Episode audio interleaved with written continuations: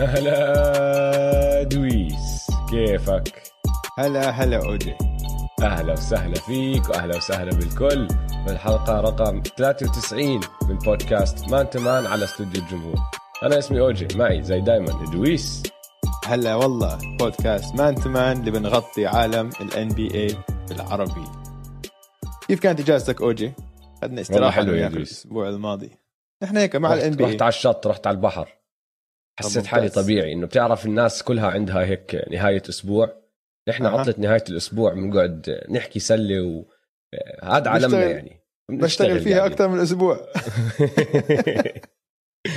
لا بس الأسبوع الماضي هيك رحت على الشط أخذت شوية شمس كان حلو الوضع آه آه لا الصراحة كانت استراحة هيك كان شعور غريب إنه weekend وما عندنا شيء نسويه شوي مش بس هيك. أسوي بحالي ما في مباريات يعني بالضبط. حتى هاي إنه أصحى الصبح وأقعد أحضر مباريات مش موجودة كانت. مش بس شغلة آه. إنه ما عم نسجل وما عم نقعد بالاستوديو وبنحكي وبنناقش الحلقة. لا ما في مباريات. صحيت هيك صحيح. ضويت ال League Pass بدي أحضر إشي بيحكي لي فيش games ما في. طلعت هيك ما عرفت شو أعمل بحالي. آه بالضبط كان غريب. طيب حلو. بحلقة اليوم راح نحكي عن طبعا ال All-Star Weekend راح نحكي عن آه، جوائز نص الموسم. أنا واوجي نعطي جوائز للعيبه ال MVP وال Coach of the Year وكذا. وعندنا فقرة جديدة حتعجبكم كتير مع ضيف خاص ضيف المفضل تبعكم وتبعنا. وفقرة كتير حلوة أظن حتعجبكم. وهي حنحكي عن توقعاتنا للنص الثاني من الموسم. بس أول إشي راح نبلش ب fast break على الدوري. اوجي لو سمحت نزل لي ال- ال beat. قبل ما أنزل ال beat بدي أسألك بس أنت ما بدك تحكي للناس. يعني انت قلت لهم ضيفنا الخاص وال- وال- والمفضل بس ما حكيت لحدا مين هو الضيف. يعني عم بتخبيها مفاجأة عن قصد ولا اخرب مفاجاه ولا شو الموضوع بالضبط اللي عم بصير هلا؟ هاي بنسويها tease هيك آه. إنه هيك يعني ما أحكي لهم نحفزهم. للمستمعين. لازم يستنوا للجزء الثاني من الحلقة ليعرفوا مين هو نعطيهم تلميحة. نعطيهم تلميحة. لا ما هو إذا ف- بدك تحكي. okay أعطيهم تلميحة عرفتك شو التلميحة؟ لا خلص. خليها خلي خليها مفاجأة للجميع. خليها مفاجأة. بس هذا الضيف إن شاء الله حتكون حيصير ضيف متكرر بالفقرة هاي فإن شاء الله. تعجبكم طيب الفقرة. آه، يلا fast break على الدوري. fast break. نزل لي ال beat يا أوجي. مباراة ال All-Star يعني وصلنا رسميا لنص الموسم. لتكريم هاي المناسبة ديم وستيف اختاروا يسلخوا ثلاثيات من نص الملعب. مش معقولين؟ ما في أي احترام للمسافات. مثل ما كل حد توقع فريق لبران فاز المباراة وستيف فاز بطولة الثلاثيات بطولة الدنكات لهلا مش فاهم شو صار. شارك فيها لاعب من البيسرز لهلا أنا متأكد إنه هو مش موجود بال NBA أول مرة بشوفه بسمع فيه. جدول الشوط الثاني من الموسم حيكون رهيب إلنا المشجعين بس حيكون كتير صعب على اللعيبة. الإصابات رح تلعب دور كبير وللأسف أول ضحية كانت ركبة جويل امبيد إن شاء الله إصابته خفيفة وبرجع بسرعة لأنه كان عم بيقدم موسم خرافي. هذا الموسم مثل هاي السنة رح يكون غريب على الجميع. بال East عندك بس خمس فرق بسجل رابح بس خمسة. وبال West عندك OKC اللي باعوا كل لاعبتهم كان يجيبوا بطاقات وعم بيعملوا tank أقرب لل playoffs من المركز الأخير. يعني النتائج راح تكون غير متوقعة بس الإثارة مضمونة 100% جا راح يخدعنا بباساته لوكا راح يدوخنا بحركاته وبودكاست Man to Man جاهزين للشوط الثاني من الموسم. أنا كتير متحمس الشوط. الثاني من الموسم. كثير آه آه. كثير أنا زي ما أنت حكيت عشان- لنا راح يكون كتير ممتع. ممتع. لا. آه آه. كل يوم عندك سبع عشر مباريات غريب يعني. هاي ما كانت تصير أيام زمان. آه، ف- سبيرز والجريزليز 40 مباراة ب 60 يوم. هاي ما حتصير. قلت لك أنا. دول حيعملوا ال- حيطلعوا إصابات وهمية وحيطلعوا آه، كم من كورونا. هيك آه والله contact tracing والشاب كان معه كورونا واللي كان معه كان معه كورونا. فبعطلوا لهم أسبوع. مستحيل يلعبوا 40 مباراة ب 60 يوم. كيف يعني؟ بيس.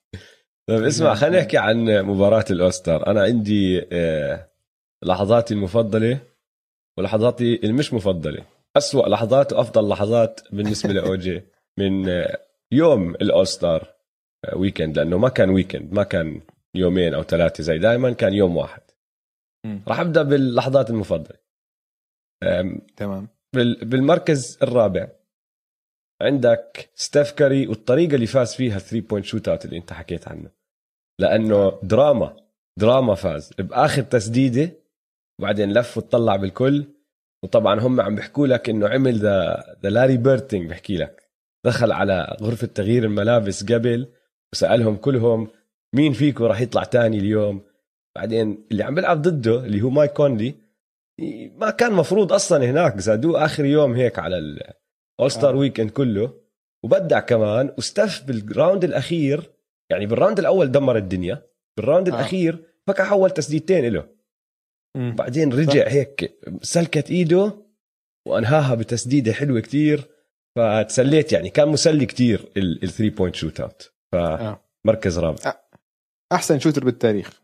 ما في أي أحسن. shooter بالتاريخ. بعدين بالمركز الثالث.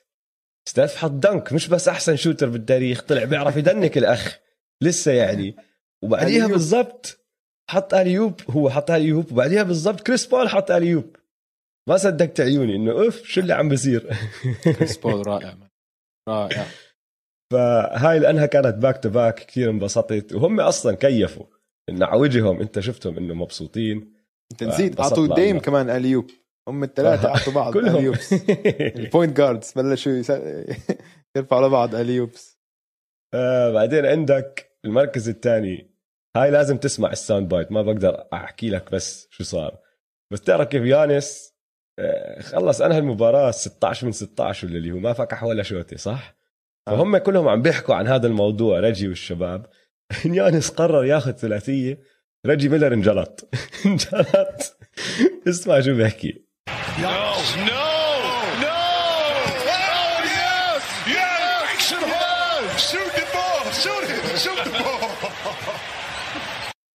اسمع انجلط بحكي لك no yes bank shot موت الضحك موت الضحك لأنه فيش اشي تاني يعني مش فارقه معهم اشي فكلهم آه. هيك تحمسوا على شغله انه يانس ما راح يفقع ولا شوطه فضحكني موتني ضحك ريجي ميلر ويانس نفسه بعد ما دخلت مش مصدق إنه عم بضحك إنه خلص سألك اليوم معي. آه آه فات حيد و- اليوم. وأرهب إشي بال All-Star Weekend اللي أنت جبت سيرته هلا بال fast break ال shootout. ال shootout. تذكر قبل الموسم ستيف وديم على يا إنستغرام يا تويتر ما بتذكر حكوا لبعض إنه إذا أنت بتشوت من نص الملعب أنا كمان بشوت. أنا حشوت. آه. هايهم سووها. مش طبيعي. التسديد. طبيعي ال- ال- اللي بسموه ال clinic. درس آه. درس بتسديد الكرة. من نص, من نص الملعب, الملعب. زي كأنه ولا إشي. وديم مش ديم يعني حتى ب All-Star Game غصب الكل إنه يحضروا Dame Time. إنه انهاها. بتسديده من نص الملعب Dame Time. وستاف قاعد بشجع بال bench. يا أخي ستيف مش صار طبيعي صار إنه يودع الناس قبل ما آه. تدخل. أول ما قبل ما تدخل. هلأ بدي أحكي شغلة. رح أعمل هون آه، تنبؤ للمستقبل. هاي الشغلة اللي شفناها اللي هي التسديد من نص الملعب نحن بنعرف إنه بيقدروا يعملوها الشباب. ما بيعملوها كتير بالمباريات. خد مني من هون لخمس سنين رح يصير إشي بتشوفه بمباريات NBA بشكل عادي. من هون لخمس سنين. man? هاي عم بحكي لك إياها. رح تبدأ وين؟ أوف. رح تبدأ مع ناس زي هدول. هي خلص هلا بدت. شفناها بال All-Star Game والناس عارفة إنه مش تسديدة chance هاي تسديدة آه. مهارة. رح آه. تصير إمتى هلا تطلع؟ اللعيبة رح يكونوا ب blowout game garbage time score عالي كتير. رح يوقف لك واحد يشوت من نص الملعب. بعد ما يعملها أول واحد تاني واحد رح تصير أكتر وأكتر تصير. ومن هون لخمس سنين رح تشوفها. كجزء من اللعبة. صدقني صدقني.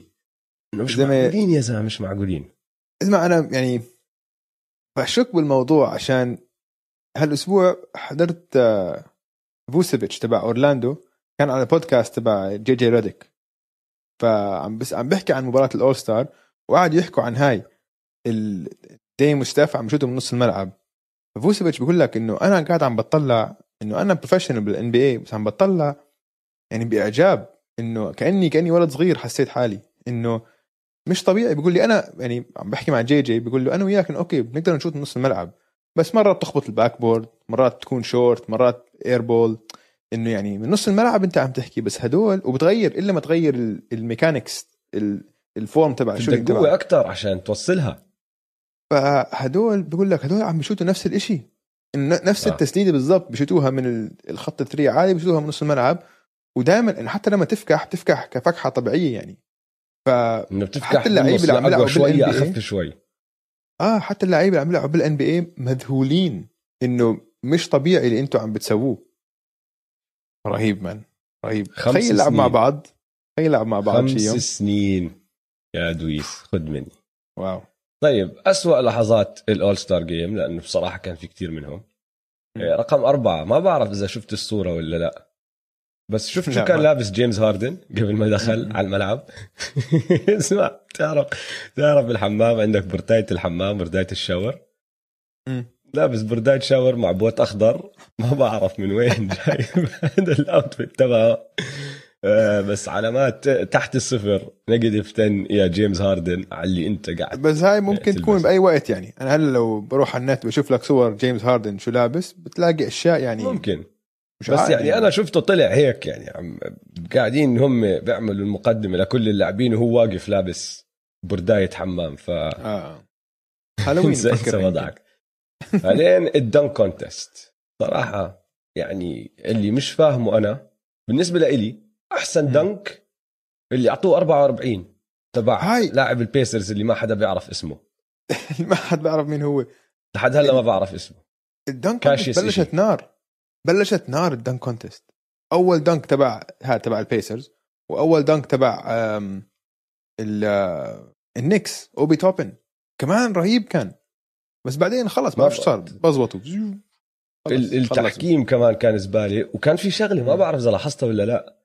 بس بالعادة بعد ال dunk contest هلا غير الجمهور طبعا اللي جزء كتير كبير من هذا الإشي من ال-. من حلاوة ال dunk contest. بس دائما أول ما يحط ال dunk بطفولك الضواو آه بطفوا. زي آه آه آه. آه. فبتحمسك على كل إشي إنه صار إشي فهمت علي؟ ما عملوها هاي. فحتى لما هو. يحط ال dunk بتحس إنه ماشي بعدين ما في تبع ال lights تبع كان ما في حماس. تبع ال stadium آه. lights ما عجبه. يمكن آه. ما عجبه تبع ال stadium lights. وبعدين آه سايمونز اشلح ال jersey تبع team ك يا سايمونز إذا سمحت؟ آه، لأنه يعني- عار عليك. عار عليك تبع تيماك أحلى بمليون مرة كان. كثير أحلى. مليون اسمع. مرة. وترى هيك دونيفن ميتشل سواها قبل فترة كمان لبس فينس كارتر وعمل 360 windmill إنه إذا ما حد ترفع مستوى ال dunk ما بيطلع لك تلبسه. يعني dunk تبع فينس كارتر أحسن مليون مرة من ال dunk تبع دونيفن ميتشل بال all-star نسيت يمكن قبل سنتين أو ثلاثة. ونفس الشيء هالمرة dunk ماجريدي كان كتير أحسن من dunk انثوني سايمونز. dunk contest ال 2000 كان كان شيء ثاني آه امم يعني آه آه. فينس طبعا على راسي وعيني هو اللي رجع ال dunk contest بادائه هذيك السنة بس أنت. عم تحكي إنه تيماك هذا ال dunk اللي هلأ عم نحكي عنه يعني الزلمة ما حتى وصل ال round الثاني ولا اللي هو كان هو وستيف آه. فرانسيس وفينس شيء ثاني آه، المهم. آه رقم اثنين skills challenge عندي سؤال ليش لسه بنعمله هذا الإشي؟ ما بعرف. أنا ولا حتى حضرتها ولا حتى شفت highlights منها. ولا أنا شيء حضرتها ما عندي. آه كتير كتير هامل وبزهق. أحلى إشي فيه كله آه عذر لوكا. لأنه لوكا خبص. آه. فأحد الهاد بيقول لك بصراحة لأني ما حميت أنا خسرت عشاني ما حميت. okay. فضحكني شوي. كله. ال skills contest هذا ما بنحتاجه أصلا. آه فاشل. وبصراحة اللي عد... اللي عصبني قبل السنة الماضية قبل ال all-star game السنة الماضية منا حلقة أنا وياك قلنا ال all-star game خربانة. وقعدنا مم. نقترح أشياء عشان يزبطوها راحوا هم زبطوها بطريقتهم. بعد ال all-star game حكينا بطلت خربانة. كتير حلوة صارت. آه. هاي السنة رجعت خربت. ما كان في حماس يعني الشباب مش سائلين ما في تنافسية ما حتى قربوا. بال score على بعض. يعني بتعرف كيف بعد كل quarter الفريق الربحان هذا ال quarter بيجي مصاري بتبرع فيهم لجمعية خيرية.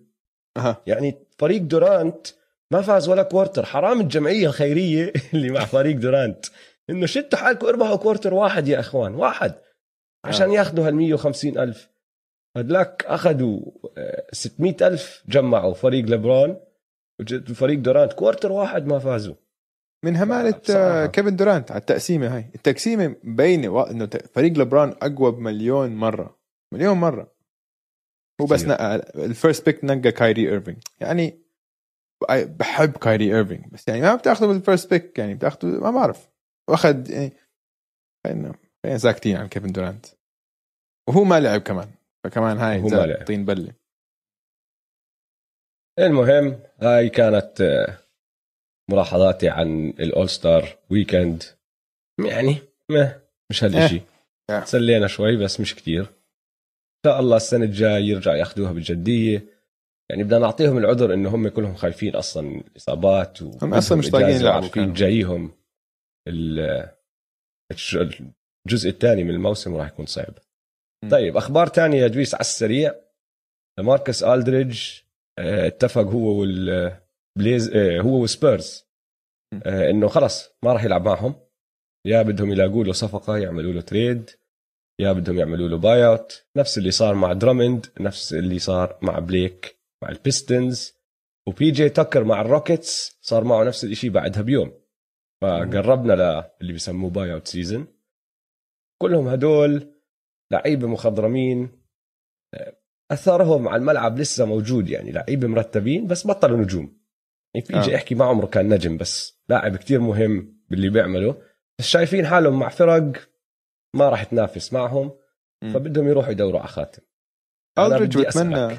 لا الدريدج بتمنى أنا هذا. اللي جاي أسألك إياه وين آه. بدك تشوف لماركس الدريدج هلا بيرجع على البليزرز صح؟ أنا فكرت فيها حلوة مع البليزرز بيساعدهم بيساعدهم شوي عندهم إصابات كتير ولسه بيقدر يعطي هو لسه لعيب بس لعيب. السبيرز عم بيروحوا باتجاه تاني يعني وما عم بيشركوه كتير بالمباراة أظن هو بيكون ممتاز مع البليزرز يعني وهيك بيرجع لفريقه الأول هيك في حافز زيادة بيكون في عنده طاقة هيك positive هو ما راح. يساعدهم على الدفاع بس هاي المشكلة لأنه يعني مش شغلته. الدفاع هم أصلا بايعين الدفاع. كله بالضبط بس حلو يرجع للبليزرز يرجع يلعب مع ديم ولعب أول. كم سنة ديم لعب أول كم سنه بمسيرته مع لماركس. صح. لماركس أيامها كان all-star فجميل القصة. أنا سمعت إنه الليكرز مهتمين فيه كمان. بيجي إذا صار في buyout طبعا لأنه كصفقة ما بتزبط. آه. بيلعب off the bench بصير هو ال backup center ورا مارك غاسول مش عاطلة كمان. غلط. بلكن يربح له خاتم معهم. آه، بي جي وين بتحب تشوف بي جي بصراحة مش عارف قديش ضل فيه بي جي فهمت علي؟ أظن بي جي تكسر هالسنتين اللي هو عم بيلعب center بلعب center آه. فمش عارف شو ضل فيه يعني إنه ما بعرف شو, شو بيقدر يسوي الصراحة. صار لي سنتين بس بشوفه واقف بالزاوية وبيدافع على. أكبر لاعب هناك. وبعرفش إذا لسه فيه فيه مروة. فيه بعرفش فيه فيه. لسه متحمل لسه. صدقني فيه. مم. أنا لا هو بدي هيك جسمه بصير كيف بالعرض جاي هيك مدكوك تك فأظن آه فيه بيقدر يدافع منيح يعني. يمكن حق صاحبه على. ال Nets يمكن بالضبط؟ بحكي لك على بروكلين آه. بلبق كتير مع بروكلين بعطيهم دفاع. وماشي صغير مش جثة كبيرة إنك تحتاجها بالنص بس بلم rebounds بدافع بعطيك جهد لما يجي ال pass راح يشمط هالثلاثية ويدخلها راح يجي كتير منهم إذا لعب بروكلين لأنه هدلاك الثلاثة راح تكون كل العيون عليهم ف بلكن بنشوفه هناك كمان خبرين على السريع جوال لمبيد زي ما انت حكيت انصاب امبارح. حضرت شكلها؟ مش حلو. آه مش حلوة هي أشعر بأني حضرت هيك تعرف لما تحضر شيء وبتسكر عينيك على السريع ولا بدي آه. آه. ولا بدي أشوف الاعاده شكلها غلط كان. يا الله. إن شاء الله إن شاء الله تكون مرات هيك بتصير أشياء وبتكون مش سيئة كثير إن شاء الله هيك تكون عشان حرام. يعني جد بحث هلا نحن عم نسجل يوم السبت لحد هلا ما طلع إشي بس قالوا لنا راح آه. ياخذ MRI أول ما يرجع على فيلي. فمن هون لبكرة آه، لما الناس تسمع الحلقة بلكن بكون طلع خبر جديد إن شاء الله ما يكون إشي يطلعوا لآخر موسم. يعني هلا كل ما. أفكر فيها بأشعر بدني يا زلمة. أوف. جمهور فيلي هلا آه. على أعصابه. آه. مساكين. أخوي مسكين. خبر خبر حلو. كارس لافيرت راح يرجع يلعب اليوم. آه. وحلو لأنه آه، شفنا نحن بنعرف القصة واللي ما بيعرفها كارس ليفرت لما صارت الصفقة الكبيرة تبع جيمس هاردن وراح من آه، ال Nets لانديانا لقوا كتله سرطانية. وما كان لقوها غير لولا إنه صارت هاي الصفقة لأنه بال medical آه، بالفحص الطبي لما نقل من فريق لفريق لقوها عملوا له عملية شالوا له إياها لقطوها على البكير. فالحمد لله على سلامته والحلو بالخبر إنه خلص اليوم السبت بالليل راح يلعب أول مباراة له. مع الإنديانا بيسرز فكيفت على هذا الإشي كمان لأنه بيستاهل كل خير. طيب نحكي بجوائز نصف الموسم يا دويس أنا جاهز هلأ في فرق. لعبت أكثر من نص مبارياتها في كم فريق لسه ما وصلوش لأنه صار عندهم تأجيلات كثيره كورة بس. بشكل عام نص الموسم انتهى لمعظم الفرق.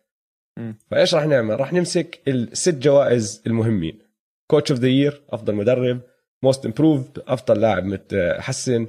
Sixth Man أفضل احتياطي. Rookie of the Year أفضل لاعب rookie بالسنة الأولى. آه، أفضل مدافع Defensive Player of the Year وطبعا ال MVP راح نمشي فيهم بهذا الترتيب. راح. نبدأ ب Coach of the Year مين أظن هاي- عندك؟ أظن هاي ما فيها أي نقاش الموضوع. صح؟ coach ال Jazz. يعني أنا معك فيها شوية نقاش راح أحكي لك مين حطيت تاني بس اظني أنا وياك راح نتفق على الأول. آه. آه كوين سنايدر؟ آه لازم. كوين سنايدر لحد بيستاهل الآن نتائجهم يعني خرافية الأول بالمنطقة الغربيه فازوا قعدوا فترة فايزين 22 من 24 مباراة. لا بيستاهلوا. عم بيلعبوا أحسن فريق آه. هلأ في الموسم. اللي مش بس عم بيلعبوا هم يوتا طبعا اللي عم نحكي عنهم. آه. عم بيلعبوا أحلى لعب وعم بيلعبوا لعب جماعي. كفريق كتير حلو. وهذا. طبعا تأثير المدرب. آه، تاني بالتقييم الهجومي ثالث بالتقييم الدفاعي أول بالتقييم الإجمالي. خلص مش ضروري نفكر فيها كتير. بس اللي وراه أنا حطيت الوصيف مونتي ويليامز. آه تبع ال Suns. مونتي ويليامز مدرب ال Suns كمان بيستاهل. للأسف ما أظن تقدر تعطيه إياها لأنه اللي عم بيعملوه يوتا كتير حلو. بس بيستاهل ينذكر اسمه. بس شوف يعني لو هاي لو عم نعطي هاي الجائزة بعد أسبوع أو أسبوعين شكلهم ال Suns يعني فايزين 16 من آخر 18 مباراة. آه. ال Suns فيعني بس كمان هي هاي الشغلة. آه. نقطة مهمة هاي دويس. نحن ما عم نعطيها لنهاية الموسم. نحن عم نحكي من أول يوم آه. بالموسم لليوم. لهلا. صح. لهلا. فهاي الجائزة بس على اللي صار مش على اللي راح يجي. فهمت علي؟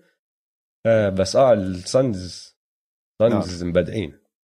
طيب جائزة أفضل لاعب متطور أو أكثر لاعب متطور متحسن Most أنت أحكي لي. player أنت أحكي لي؟ أنا أنا كان عندي اثنين فكرت فيهم واحد أوكي. فيهم أرقامه أخذت قفزة معنوية كتير حلوة الثاني أرقامه مش لهالدرجة بس لما تطلع على ال- اللاعب نفسه كيف هو تطور وأثره على الملعب وشو عم بيعمل آه، كتير متطور مم. الأول اللي أرقامه تحسنت جيرمي جرانت double كل شيء تقريبا السنة آه. آه. الماضية كان معدله 12 3 ونص rebounds وواحد assist هلأ صار 23.7 نقاط 5 ونص ريباوندز وثلاثة assist فمش راح أزعل إذا فاز بس اللي أنا حطيته كاختياري جوليوس راندل جوليوس مم. أرقامه مش كتير زادت آه، المعدل تبعه كان 19 ونص نقطة بكل مباراة السنة الماضية هلأ صار 23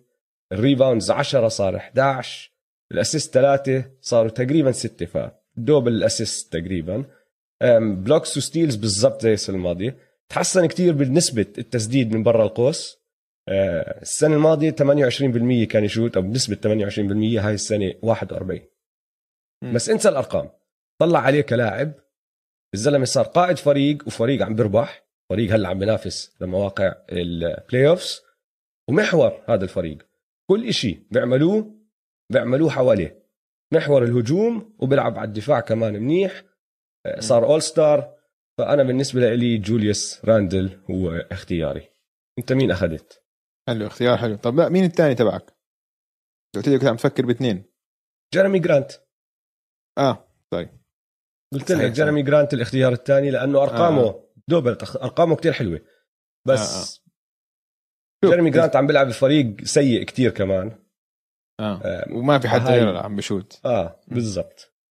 هلا هاي مين اختيارك؟ هاي الجائزة دائما هيك صعب شوي نفكر فيها عشان إيش تفكر فيها؟ إنه أكثر واحد تحسن ولا آه إنه مثلا أكثر واحد زاد نق... آه معدل نقاطه ولا واحد مثلا كان جيد جدا وصار ممتاز؟ okay؟ آه. فأنا أنت اللي حكيتهم اثنين بيستحقوا 100% وبتفق معك يعني اثنين عملوا قفزة ممتازة.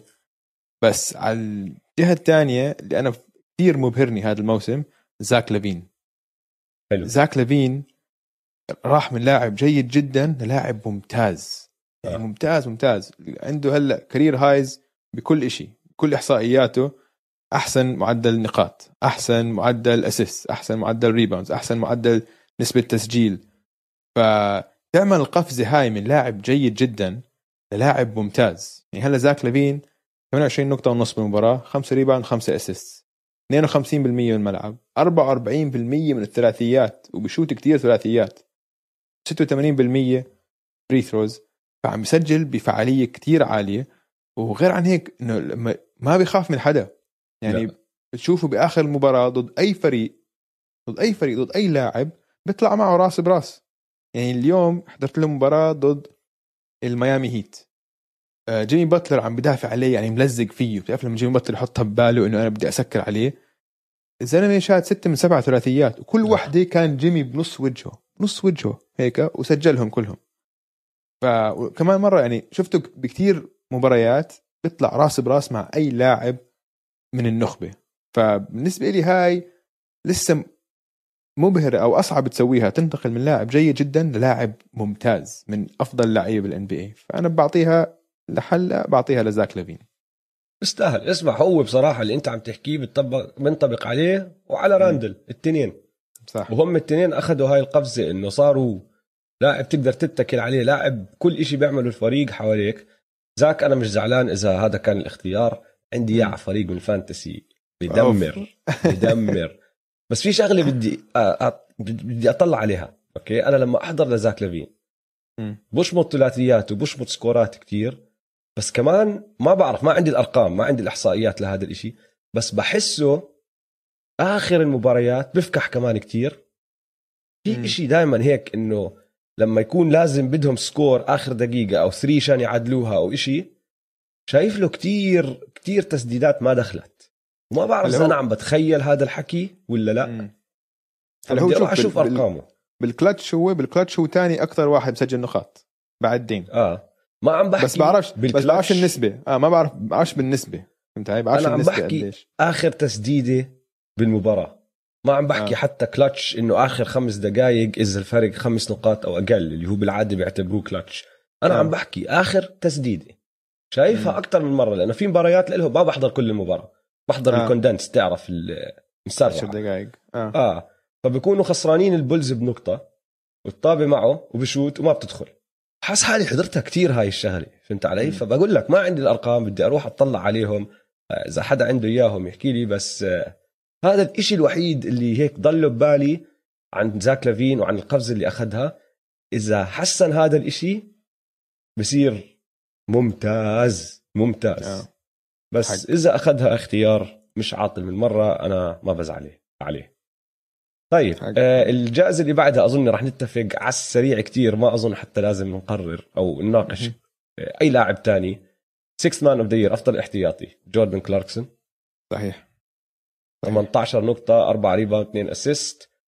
مسجل 140 نقطة أكثر من أي لاعب احتياطي تاني بكل ال NBA 140 آه مسفح أكثر من أي لاعب تاني احتياطي. ومتصدر الدوري بنسبة التسديد من ال free throw line ب 96.7% جد؟ راح ياخذها آه. هاي ما كنت أعرفها. أوف! wow ف- okay. جوردن كلاركسون وحش. بس عشان نحكي وصيف عم. نحكي وصيف لكل شيء. ثاد يونغ. بس بدي أذكر اسمه. البولز. آه. ثاد يونغ الاحتياطي آه، المخضرم لاعب البولز عم بيلعب كتير منيح. وبدي أربطها بشغلة ال- آه، زاك لافين اللي أنت عم تحكي فيها. أكثر من مقابلة سمعت بيحكوا إنه أكبر أثر على زاك لافين أكثر واحد شجعه وساعده هاي السنة ياخذ هاي القفزة هو زاك إيه هو ثاد يونغ بقول والله لك الزلمة اعتبره أخوه الصغير و... وعم بعلمه صح عم بعطيه ال... الدفع المعنوي اللي بيحتاجه هداك وزاك لافين كتير بتكل عليه فبس حبيت هذا المهم اسمه. هذا المهم لما يكون عندك لعيبة خبرة وشخصيات هيك كبيرة بال... بال locker room يعني هيك بيساعدوا هيك بيساعدوا بيجيبوا النجوم الصغار وهيك بيزلموهم شوي فهمت علي؟ آه. طب حلو حلو طيب rookie of the بدي أخليك أنت تحكي أول متذكر نحن كان عندنا فقرة اسمها بهادل واعتذارات من زمان ما سوينا. آه. آه. لازم لا- لازم أعتذر أنا شخصيا لميلو. لإيش؟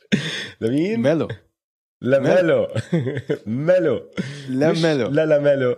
لا ميلو. لا ميلو. بالضبط. يعني إذا ميلو هاي, هاي بنفسه مهمة. يا جماعة بس أنا بدي أفهمكم ليش مهمة هاي كتير. لأني أنا ودويس بعيد عن ال podc... عن البودكاست لما نحكي مرات سلة أنا صرت أسميه ميلو وأكلت آه. بهادل أكلت بهادل من آه. دويس كان عشان قلة احترام يعني لقب ميلو ميلو قال لي قلة احترام لميلو اللي هو كارميلو أنثوني قبل أسبوعين لما لعبوا آه، الهورنتس والبليزرز ميلو نفسه الأصلي ال OG كارميلو أنثوني مش بس سمح له إنه يستعمل هذا اللقب وسمح للكل يستعمل هذا اللقب. قال له حتى الاحتفال تعرف احتفال ميلو 3 to the dome حط آه. ثلاث أصابع على راسه بعد الثلاثيات. قال له بدي إياه يستعمله.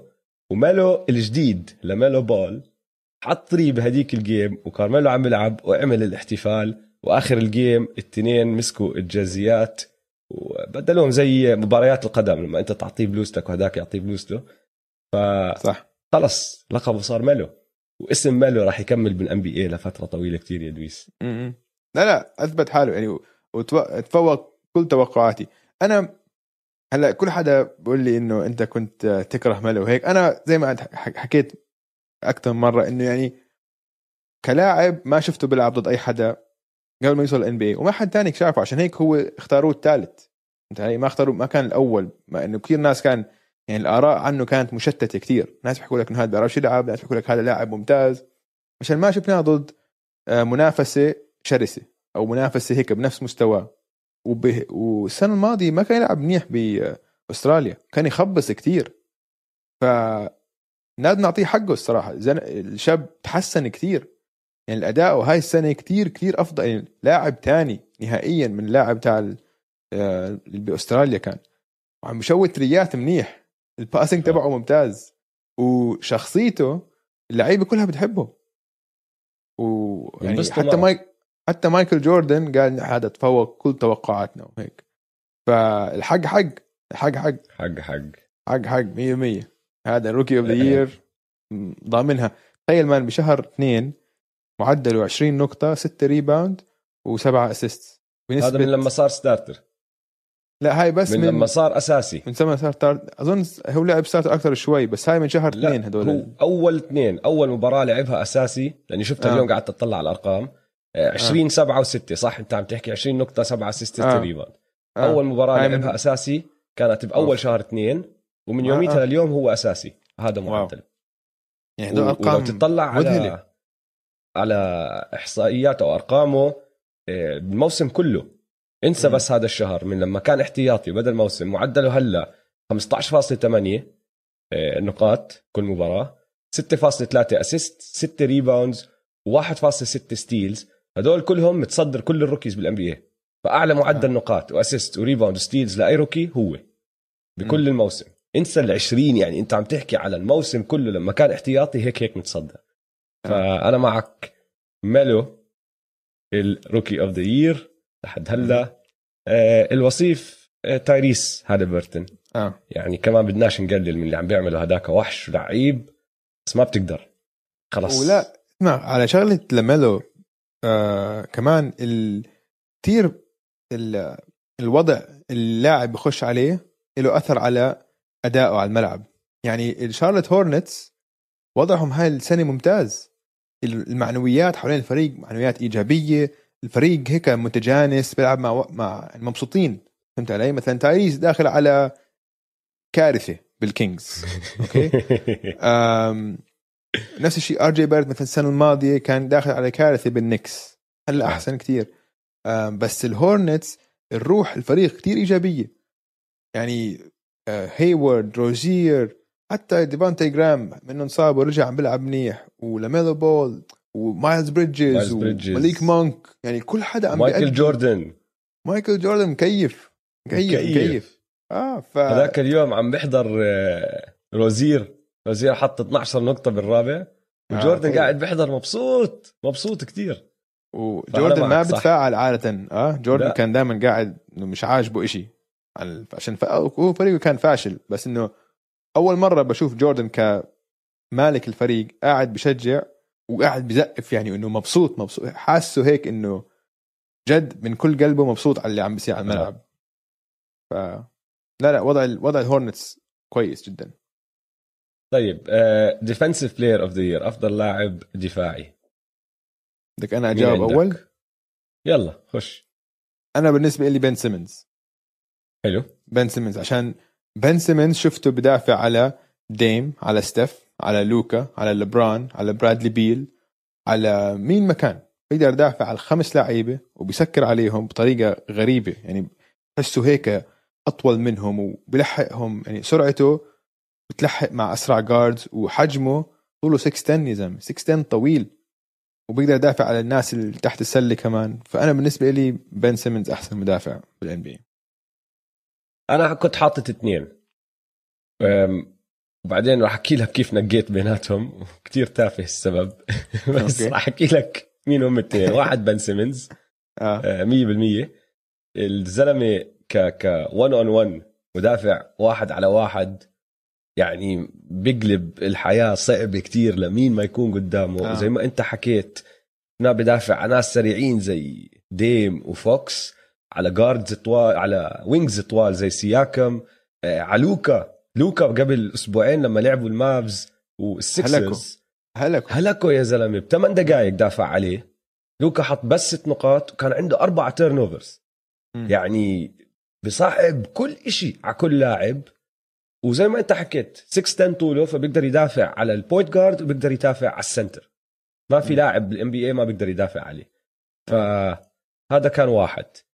الثاني رودي جوبير رودي جوبير يا أخي فريقه زي ما حكينا قبل شوي تاني هلا اليوتا جاز بالتقييم الدفاعي وكمان لو تطلع على نسبة تسديد الخصم من جوا ال- القوس تاني بكل ال NBA وهذا بالضبط هذا بترجع هذا الإشي بيرجع له بعود له لأنه الزلمة صح. لما يدخلوا ال paint بخوف كل حدا كتير صح.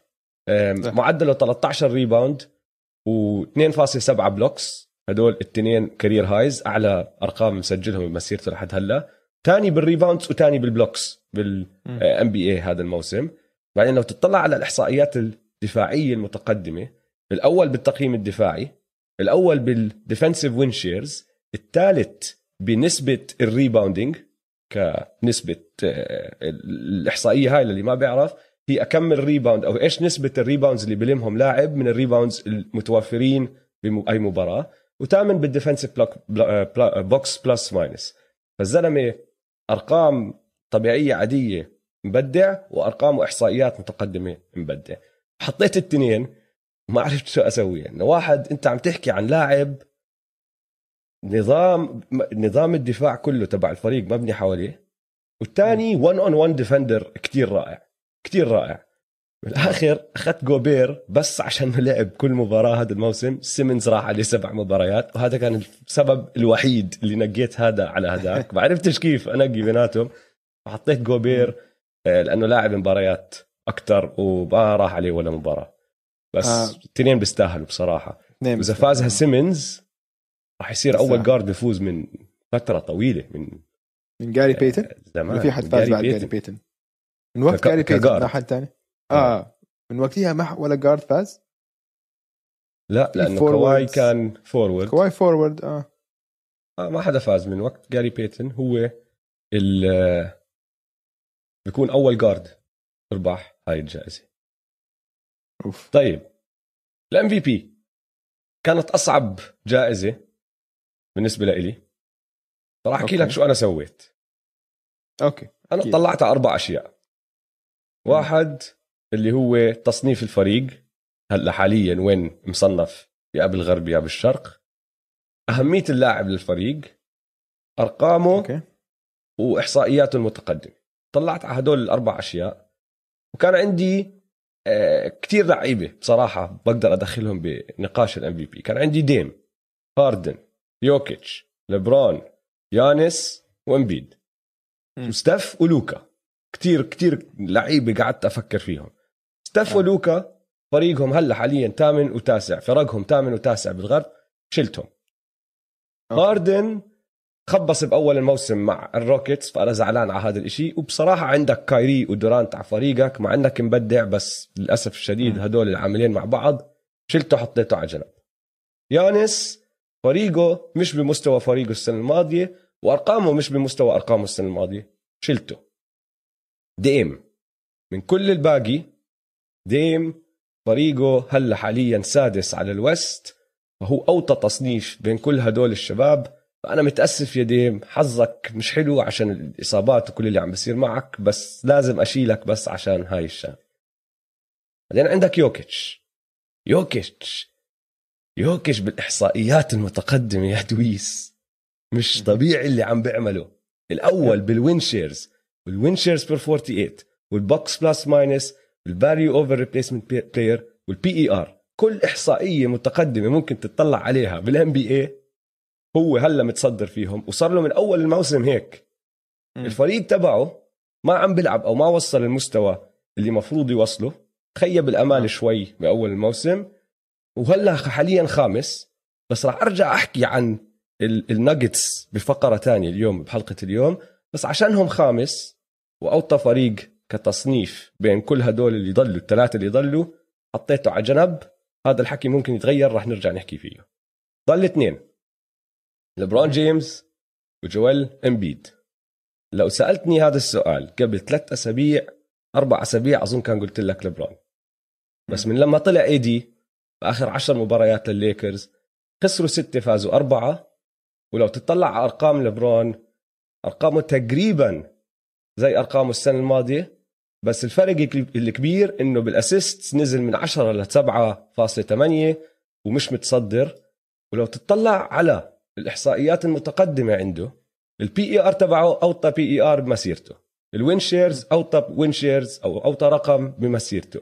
ال box plus minus. أوطى رقم من من ال 14 15 من موسم ال 14 15 وال value over replacement player أوطى رقم من ال rookie season تبعه من 2003 4 فهلا شوف. دير بالك يا دير قارن. أنا- هالأرقام. أنا- أنا استنى ما شوي.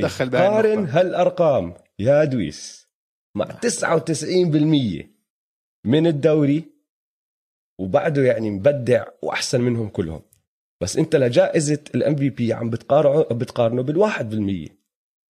فجوجو بالنسبة لإلي فاز ال first half MVP النص مم. الأول موسم هو طلع MVP لأنه فريقه أول سجل الفريق معه 24 انتصار وسبع خسارات بدونه انتصارين وخمس خسارات.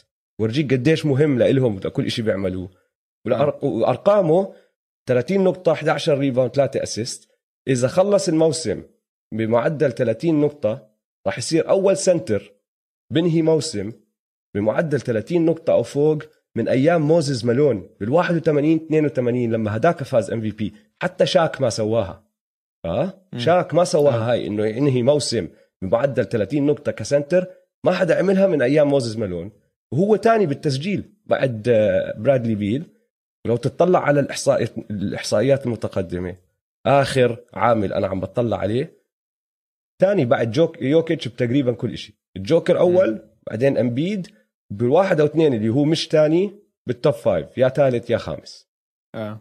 ما قدرت ما أحطه هو مشان هيك لإلي اختياري ب إيه، لجائزة ال MVP لأول نص من الموسم جويل امبيد اللي حكيته كتير منطقي.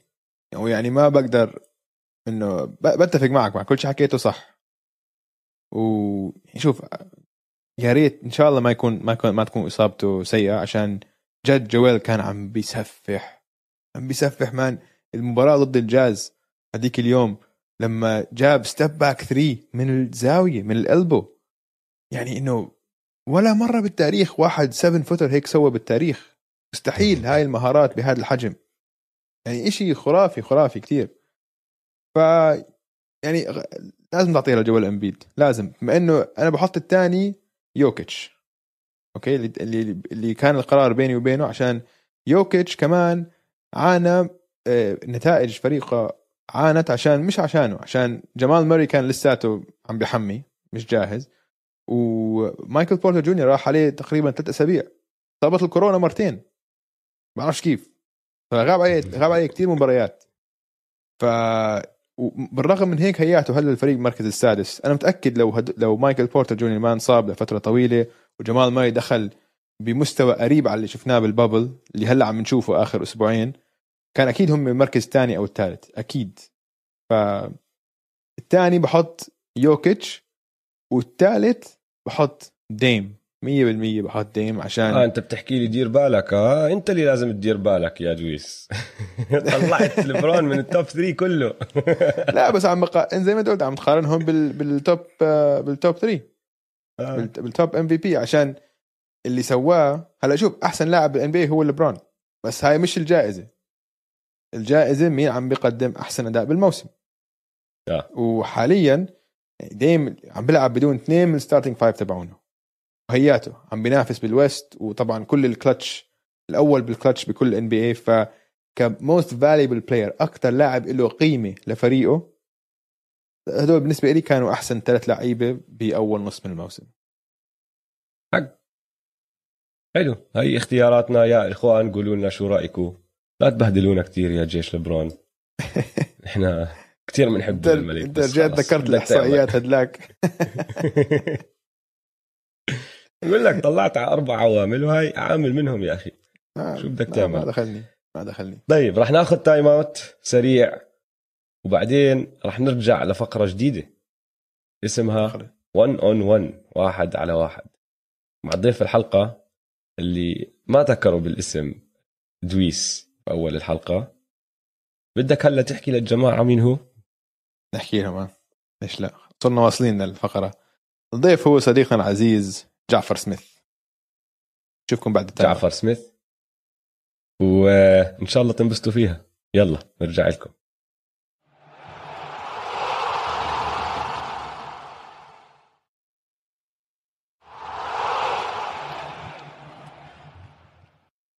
مرحبا جعفر. أهلا وسهلا. ويلكم. باك يا هلا أخيرا. وأخيرا. وحشنا والله. والله وحشني والله يا رويس يا وجي أخيرا. يعني نحن كتير مبسوطين أنت معنا اليوم آه، بالبودكاست بهاي الفقرة الخاصة. آه، بس قبل ما نخش ونشرح للكل شو هي الفقرة الخاصة بدنا نرحب فيك. نحكي لك إنه نحن كتير متحمسين نحكي معك. بنحب دائما لما أنت تطلع معنا على البودكاست وبنحب نقاشاتنا معك. وهذاك اليوم يعني تحمسنا. أنا ترى شباب لما طلعتوا على كلب هاوس كنت موجود بس مش آه، مش عم بقدر أحكي. وكل شوي قاعد ببعت لدويس اسمع احكي لهم هيك احكي لهم هيك احكي لهم هيك. لا لا لا آه ادويس بنقي اللي بده ينقي يا بنقي. آه أوكي هذا الموضوع حلو راح أجيب سيرته. يا راح أحلق. بطنشني طبعا. وأنا بكون متضايق. ونص المواضيع اللي بدنا ناقشها مواضيعك أنت. آه، فأنا. اليوم. متحمس لأنه خلص الطريق فاتحة بيننا وبينك وهلا بنقدر نحكي باللي بدنا إياه. أنا سعيد إن وقت تواجدي ما كان في آه. وقت خسائر الليكرز. السابق يعني الحمد لله إنه جيت بعدها. آه. لا أنت اجيت بعدها وبتضلك يعني متمسك بشغلة نحن الأبطال. لا تبطلوا الأبطال. أنا ضليت. متمسك لسنة ونص بشغلة التورونتو رابتورز هم الأبطال. يعطوكم وقت زيادة أنتم. إيه. game 6 لما خلصت game 6 اعترفت انه خلص بطلوا الأبطال اتفضلوا. بس كل الصيف الناس عم تحكي ال NBA التغى وبعرفش إيش وخلاص بطلتوا أبطال بقول لهم لا يا إخوان ليصير في بطل جديد التورونتو رابتورز هم الأبطال. فأنت لسه عايش هالأجواء. عايش الجو. بصراحه آه وما بتعرف يعني ممكن تكمل آه، منيح معك يعني مع اللي عم نشوفه هالسنة. طيب يا إخوان فاليوم بدنا نعرف الكل على فقرة جديدة. إن شاء الله هاي راح تصير فقرة متكررة آه، بالبودكاست لأنه زي ما حكينا كثير نحن بننبسط أنا ودويس لما جعفر يدخل معنا على الموضوع. اسم الفقرة واحد على واحد. شو راح نعمل فيها؟ راح ندق ببعض. راح ندق ببعض. راح نختار كل حلقة بنختار موضوعين أو ثلاث. واثنين منا راح يجادلوا بعض ويحاولوا يقنعوا الثالث مين هو الصح. الثالث حيكون الحكم المحايد وهو بيقرر إنه مثلا خلينا نقول ركز لي على. كلمة المحايد. آه الحكم محايد لازم لازم حكم محايد.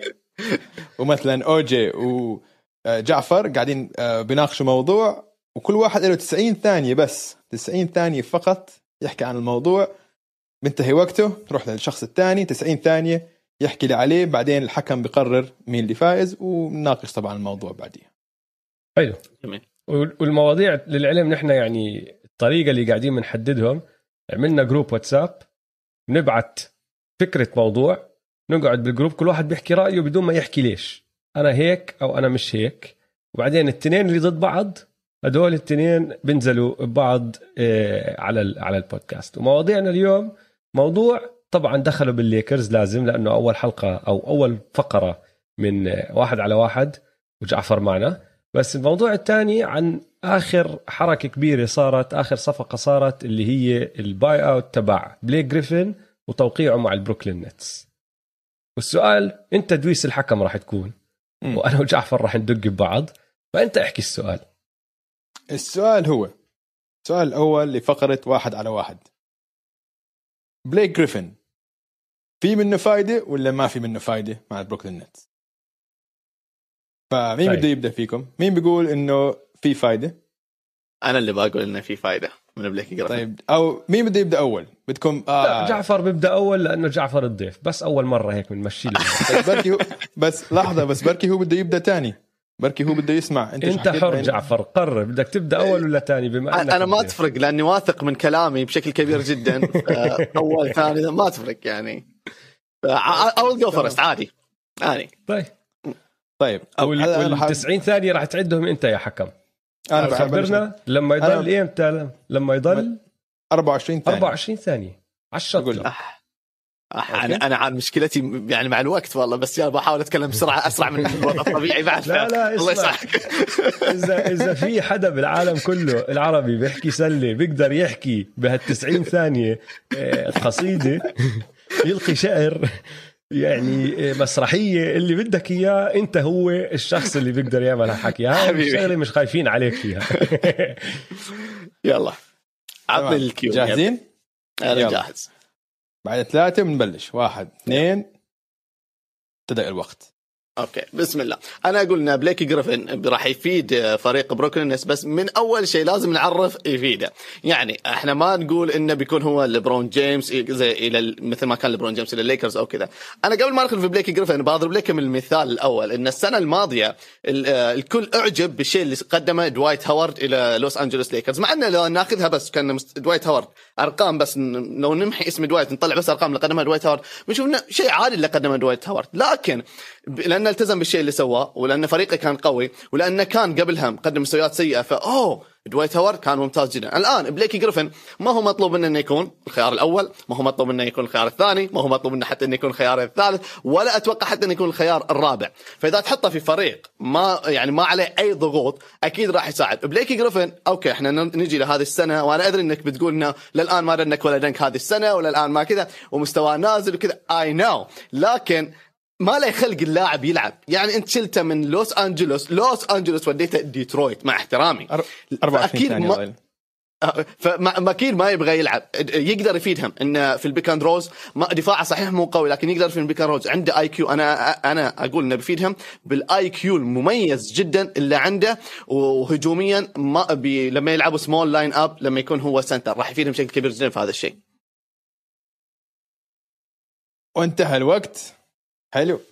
كلام جعفر انت خسرت أول ما. جبت سيرة دوايت هاورد. أول ما حكيت دوايت هاورد خسرت النقاش على طول يعني بس حابب اخبرك ما بيصير. طيب يلا دوري. طيب لحظة. ها خلينا نسوي reset جاهز آه، أوجي؟ جاهز. يلا واحد اثنين جو شوف أنا راح أبدأ نقاشي بحكي لكم شغلة. هو مش قرار سيء من ال Nets إنهم وقعوا بلي- بليك جريفن. بس هم محتاجين أكمل إشي وما راح يعطيهم ولا إشي من اللي محتاجه. بروكلين هلا نقاط ضعفهم ال rebounding والدفاع. بليك جريفن من بعد ما صار اول MVP 13 بال 2018 19 عمل عمليتين وبطل يعرف يتحرك. طول عمره معدله بال block ات أقل من المعدل. الناس ال big man أو أي أي حدا من الخصم لما يطلعوا ضده على ال rim بسجلوا بنسبة 65% والزلمة آه، نسبة ال- ال rebounding تبعته 9% يعني دي أندريه جوردن على فريقه بلم 18% كتير سيء. بيعرفش يتحرك بيقدرش يتحرك وبروكلين بيعملوا switching كتير. والسنة الماضية واللي قبلها وأغلب مسيرته بيلعب بال four spot ال power forward فيعني دورانت إذا هو بده يلعب نفس ال spot لازم يتحرك لل three أو هو بيتحرك لل five ما عم بيساعدهم بولا إشي هم محتاجينه. فال passing على راسي وعيني big man بيعطي pass ات حلوة. من ال big spot راح يلعب بال pick roll حلو. حتى 24 التسديد تبعه السيء جدا هاي السنة. ممكن يرتفع لأنه عم بيجيب pass ات من هاردن وكايري وحتى دورانت. بس خليني أحكي لك إياها وأختصر لك إياها بطريقة تانية. هجومهم للبروكلين Nets تمام. راح يزيد عندهم شوي ماشي. بس لما يوصلوا ال playoffs ما راح يلعب. بال regular season بساعدهم. بوصلوا ال playoffs أنا كتير راح أكون مستغرب إذا عم بيلعب دقائق كبيرة. انتهى الوقت. مم. أتوقع واضحة. مم. يعني يعني مم. كتير واضحة. شوف أنا يعني قبل لا. يحكم الحكم قبل لا يحكم يعني الحكم إح- إحنا البداية عندنا إن تعريف كيف راح يفيدهم. إحنا متفقين انه ما هو هو جيمس هاردن ولا هو كيفن دورانت ولا هو آه كايري ايرفينج في الفريق. متفقين؟ أنت آه أنا أقول انه بيفيدهم بشكل محدود. سؤال. استنى استنى شوي. أنا أنا عندي اعتراض. جعفر قاعد بزيد حكي بعد التوقيت. قاعد يحكي. لا ما بيصير. يا جعفر. هذا ضد كرت. القوانين. كرت أصفر لل... للاعب جعفر. بعد بعد ما يطلع قرار الحكم ناقش قد ما أصفر. بدك. كرت أصفر آه. شوف. النقاش الأسبوع الجاي إذا اخذ كرت أصفر أطلع من ال- البودكاست. خلاص كرتين أصفر أطلع. بنخصم بنخصم عليك دقائق لا بتبطل بغيب 90 لا بصير نعطيه ثانية غياب. غياب أسبوع زي ال Champions League تغيب أسبوع. مباراه مباراه بنجيب غيره. شوف كلامكم شو قرار الاثنين الحكم؟ آه، أحكي لكم. قبل ما أحكي لكم قراري كان كلامكم أنتم الاثنين كثير مقنع. وكل يعني بتفق مع كل شيء حكيتوه. ولكن السؤال هو إنه في منه فائده لل Nets ولا ما في؟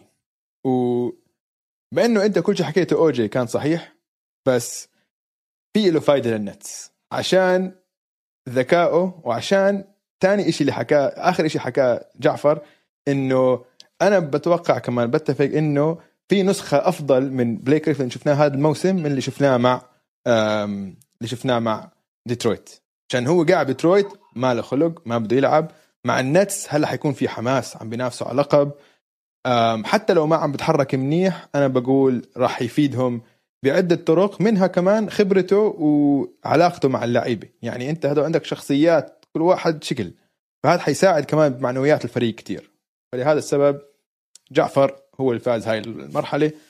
مبروك جعفر. مبروك جعفر. بدي أحكي أوجي شغلة. أوجي حضور مشرف حضور. مشرف. حضور مشرف. بدي أحكي شغلة. يا إخوان يا مستمعين هدول الاثنين عندهم إشي أنا بسميه الأريزونا مافيا. هدول الاثنين درسوا بأريزونا وبحبوا جامعة أريزونا العظيمة كتير ودائما بيحكوا بهذا الموضوع ومتفقين مع بعض. هدول من ورا ظهري متفقين أنا متأكد 100% فمش عاجبني. الموضوع من مرة. و... في wild card حبيبي. طيب تمام. طيب ماشي. مبروك عليك يا جعفر. أنا أنا بس بد- بالنقاش كله اللي عم بحكيه أنا ب- بقول لكم برجع بعيد ما راح يضرهم. بس ما بتوقع يساعدهم كتير. أنا وين بختلف معكم التنين؟ بشغله واحدة أنتوا متوقعين في نسخة أحسن من بليك جريفن أنا حاسس ما راح نشوفها هاي النسخة.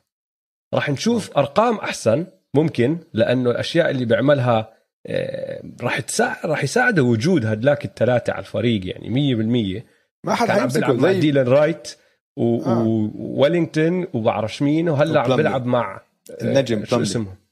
آه. النجم بلملي جيرمي جرانت وبعرفش مين. هلا عم بيلعب مع هاردن دورانت وكايري. ما هي ما حد حيدافع. عليه. حيكون الوحش فاضي. بروس براون. بس الفكرة إنهم مش خسرانين أي شيء. هم مش صح. خسرانين خصوصا بالسعر اللي جابوه. بس كمان مش آه. ربحانين. ما مش شايفه ربحانين. هم هيك هيك على الهجوم كانوا راح يدمروا الفرق كلها. وأنا بحكي لك راح تصفي أنا برأيي راح تصفي شغلة أنت وصلت ال playoffs حاطط بليك جريفن بال- على الملعب. عم بيسيد عم بفيدك على الهجوم بس انت هيك هيك ربحان جهه الجهة الهجومية. بس عم بضرك أكثر على الجهة الدفاعية فراح تضطر تشيله وتحط محله جيف جرين أو مين ما يجيبه. ما بتوقع بروكلين يكونوا خلصوا حركاتهم للعلم أكيد أنا- شو أنا ما أتوقع خلص حركات واتوقع هذا ممكن بنخليه نقاش إلى فتره ثانية لأنه بيطول أكثر إنه ال closing five اللي بيستخدموهم هل بيكون يعني إذا جيفي جرين موجود هل بيكون هاريس أو بيكون هو بليك جريفن وكذا هذا نقاش بيطول أكثر وأكثر آه. آه، بس أظل يعني هم أنا بوجهة نظري إحنا خايب حظنا في الدفاع خايب حظنا. ما مسوي شيء دفاع خلينا نزيد بعد هجومنا شوي زيادة. وش وراك؟ إيه، خاربه خاربه خلاص. أظن هيك كمان. خربانه أظن هيك. طيب حلو. السؤال الثاني. إذا هيك. آه هذا سؤال الحكم راح يكون جعفر والسؤال دخله بالليكرز بس مش كتير بالليكرز. السؤال هو لو أنت محل الليكرز لو أنت هلا الليكرز من مين بتخاف أكثر من اليوتا جاز ولا من الفينيكس سانز؟ آه، من- بما إني أنا من شوي بديت الآن أنت اوجي راح تبدأ. أنا راح. أبدأ؟ إيه. حلو. حلو. طيب جميل. أنا أعطيك ال cue آه، أعطيني ال cue. وبتعطيني ال 24 ثانية كمان ال- مو مشكلة. ال heads up ال shot. clock يلا جاهز؟ جاهز. واحد اثنين ثلاثة. شوفوا شباب راح أبدأ بشغلة واحدة أنا ما عم بقارن الفريقين هدول مع الليكرز عم بقارنهم ببعض. ولو أنا الليكرز بخاف من السانز لثلاث أسباب. أول إشي التسجيل. ال perimeter scoring عندك برا ميتشل وبوكر هم أحسن اثنين عند الفريقين. أنا بقرر أنا باخذ بوكر قبل ميتشل لأنه فعاليته أعلى وبيقدر يسجل من كل محل أحسن. ميتشل بيتكل على الثلاثيات أكثر غير هيك توصل لل playoffs بصفي أنت بدك bucket بدك أنت score واحد. تقدر تعطي الطابه لهدول الاثنين. إذا تسكر عليهم مين تاني واحد بيقدر يخلق لك bucket عند السانز فري كر- كريس بول. عند اليوتا جاز ما عندك حدا. عندك كونلي عندك آه، بوغدانوفيتش. فأنا التسجيل بعطيها الأفضلية للسانز اثنين matchup AD ما حدا راح يمسكه. حتى جوبير بيقدرش يمسكه. وهدول الفريقين كنظام كتير كتير رائعين على الجهة الدفاعية. بس لبرون اللي كمان ما حدا راح يمسكه بس هو أساس كل إشي بيعملوه الليكرز. عندك واحد ممكن يبطئه عند اليوتا جاز. عندك ثلاثة بالفينيكس سانز بيقدروا يصعبوا عليه الحياة. وضلهم حتى لو بس بفاولوه. 24 بفاولوه. ثانية. وآخر إشي وأهم إشي عنصر الخبرة. انت عندك واحد من أفضل ال PGs بتاريخ الكرة موجود بيلعب معك عند السانز رح يعمل القرارات الصح رح يساعدك يجيب لك ال bucket رح يهدي الكل. وغير هيك عندك كمان لاعب كان بال finals قبل أكمل شهر. هدلاك ما عندهم هاي الخبرة. السانز عندهم هدول ثلاث عوامل ومشان هيك أنا بحكي خافوا من السانز. time okay الآن نشوف ال- آه، الناس اللي تتوقع إنه يوتا جاز. يكون أفضل. دويس تمام. أعد لك واحد اثنين ثلاثة. عاد لي واحد اثنين ثلاثة وبنبلش. يلا. واحد اثنين ثلاثة. تمام. أنا ما راح أحكي ليش إنه ما راح أجيب سيرة إحصائياتهم في الموسم ليش هم أحسن فريق دفاعي وليش هم أحسن فريق بال three points عشان الموسم أنا ال regular season ما بعتبره اعتبار كثير للموسم ولكن عندك ثلاث عوامل كثير مهمين وبتفوق على هدول الثلاث عوامل على الفينيكس سانز بكل هدول الثلاث عوامل مهمين. أول شيء الاستمرارية. عندك استمراريه بكل النادي من الإدارة للمدرب صار له سبع سنين عندك رودي جوبير صار له ثمان سنين انجلز سبع سنين ميتشل أربع سنين حتى كلاركسون وباغدانوفيتش صار لهم سنتين على الأقل. على الفينيكس سانز عندك بس آه، كريس بول أول سنة آه، جاي كراودر أول سنة فعندك كثير لسه عناصر جديدة بالفريق. ثاني شيء الخبرة. أنت جبت سيرة الخبرة أنا لازم أقلبها عليك عشان الخبرة ولا حد بالفريق السانز عنده خبرة ولا مرة وصلوا ال playoffs ولا حد فيهم. غير كريس بول وجاي كراودر ما في خبرة بالمرة كلياتهم لعيبة صغار. هذا الفريق نفسه صار له بوصل ال playoffs خمس مواسم ورا بعض. دونيفن ميتشل صار كل سنة بال NBA بوصل ال playoffs وبيخسروا آخر سنتين. السنة الماضية خسروا ضد 24. الناجتس ضد الناجتس وخسروا ضد الروكيتس المرتين اللي قبليها. الروكيتس كانوا ممتازين. بعدين ال talent الموهبة. يعني غير عن CP عندك بس من عندك ال point guard عندك CP وعندك آه، مايك كونلي مايك كونلي تقدر تستهين فيه. بالدفاع آه، رودي جوبير أقوى بكتير من دياندري ايتن وحيغلب انتوني ديفيس لما يلعب ضده. عندك على ال wings عندك خبرة باغدانوفيتش جو انجلز time ودونيفن ميتشل بوم. time اسمع الوقت بيمشي بسرعة يا أخوان. الوقت يجي كثير بسرعة. دقيقة ونص. كون عندك أفكار كثير بدك تحكيها. مرة واحدة بتلاحظ بقدرش. هو لما يشمطك ال 24 هاي انسى وضعك. يعني متخيل اللاعبين في آخر ثلاث آه، سبع ثواني خمس ثواني نهاية المباراة كيف مضغوطين إحنا على كلام انضغطنا آه تخيل. طيب يا حكم شو رأيك؟ آه آه الجميع أعطى نقاط. فاليد بوينتس يعني موضوع الخبرة. آه اللي اللي قاله اللي تناقشتوا لأن موضوع الخبرة زي اللي تناقشتوه متضاد مع بعض. آه هو في كل الخبرتين يعني في خبرة اللاعب وفي خبرة الفريق. خبرة الفريق كيوتا جاز تفوق بكثير. خبرة فينيكس سانز. يعني فينيكس سانز كم صار له ما وصل حتى playoffs 13 يعني 14 سنة؟ من 2010 من وقت أو من 2010 لما وصلوا نهائي. نهائي القسم. فهذه الخبرة من ناحية العناصر وال matchups وهذه كلها أنا أشوف إن آه، يوتا جاز آه، مو بس على ال matchups إنه كفريق مشكل بشكل مميز جدا آه، يعني وعنده العناصر الاستمرارية هذه كانت ممتازة جدا النقطة المهمة اللي ذكرها أوجي انه أو مين اللي بيمسك لبرون جيمس؟ ما حد يمسك لبرون جيمس بس مين اللي يقدر يقلل من خطورته؟ هذه كل سنة يقولوها وما في حد يسوي أي شيء على لبرون جيمس. السنة الماضية ميامي جابوا كراودر انه اوه بيمسك لبرون جيمس ما سوى ولا شيء. يعني فينيكس سانز الآن بكراودر أو بدونه هذا. النقطة الأهم اللي أنا أشوف أوجي قالها إنه آه، لما تحتاج bucket مين في كل الفريقين أول لاعب تقدر تعتمد عليه؟ من كل الفريقين. بالنسبة لكريس بول بين كل الفريقين لما تحتاج أحد يسجل الف... أبغى أقول كريس بول. دفاعيا بس بما أن إحنا في playoffs وال playoffs يحتاج دفاع أنا بالنسبة لي أكثر من تسجيل.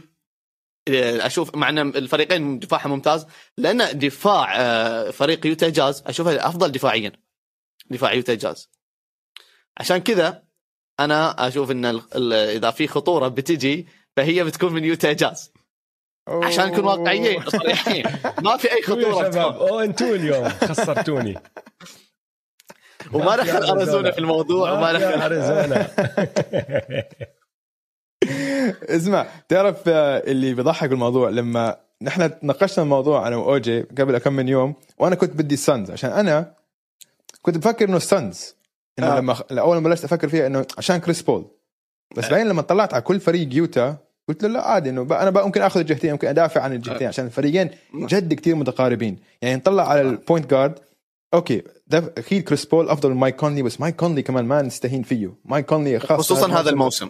استرد مو... آه، آه، مستواه اللي تعودنا عليه بالجريزليز عندك بعدين دونيفن ميتشل وبوكر كتير متقاربين. يعني بعرفش مين أفضل. فهمت علي؟ يعني كتير كتير إنه نفس اللاعب تقريبا. في واحد عنده صفات أحسن شوي بس كتير متقاربين. تدخل جوا عندك دي اندري إيتن وعندك رودي جوبير هجوميا إيتن أحسن دفاعيا جوبير كتير أحسن. على ال wings أنا هون لقيت الفرق الكبير. ال wings تبعون آه فينيكس عندك ميكال بريدجز وكام جونسون. okay هلا عم بيظهروا بشكل منيح. هذا الموسم فقط. أما على الجاز عندك باغدانوفيتش وإنجلز وحتى كلاركسون عندهم أكثر من موسم عم عم بيأدوا بمستوى عالي. فبتتوقعهم يكملوا هذا الأداء في ال playoff اسمع بس أحكي شغلة عن ال wings للعلم.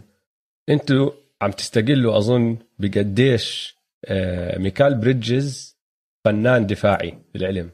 مزبوط احضر منيح معك. الزلمة كتير شاطر دفاعيا وعلى الهجوم بيعملش شيء ما بيقدر عليه أعطيه الطابة هو فاضي راح يحطها يعني أخذ قفزة و... ودويس أنت بتتذكر أنا وياك قبل الموسم قلت لك آه. تخلوا عن كالي أوبري عشانهم شافوا عشان. إشي بال bubble بميكال بريدجز وهيو مبدع ماشي آه. مبدع مبدع الزلمة رائع فما تستقل فيه بس عشان أول موسم باخده هيك لأنه عم باخذ هاي القفزة بس الشيء الثاني اللي بدي أحكي عن ال wings نقطة أنا هاي كمان خوفتني.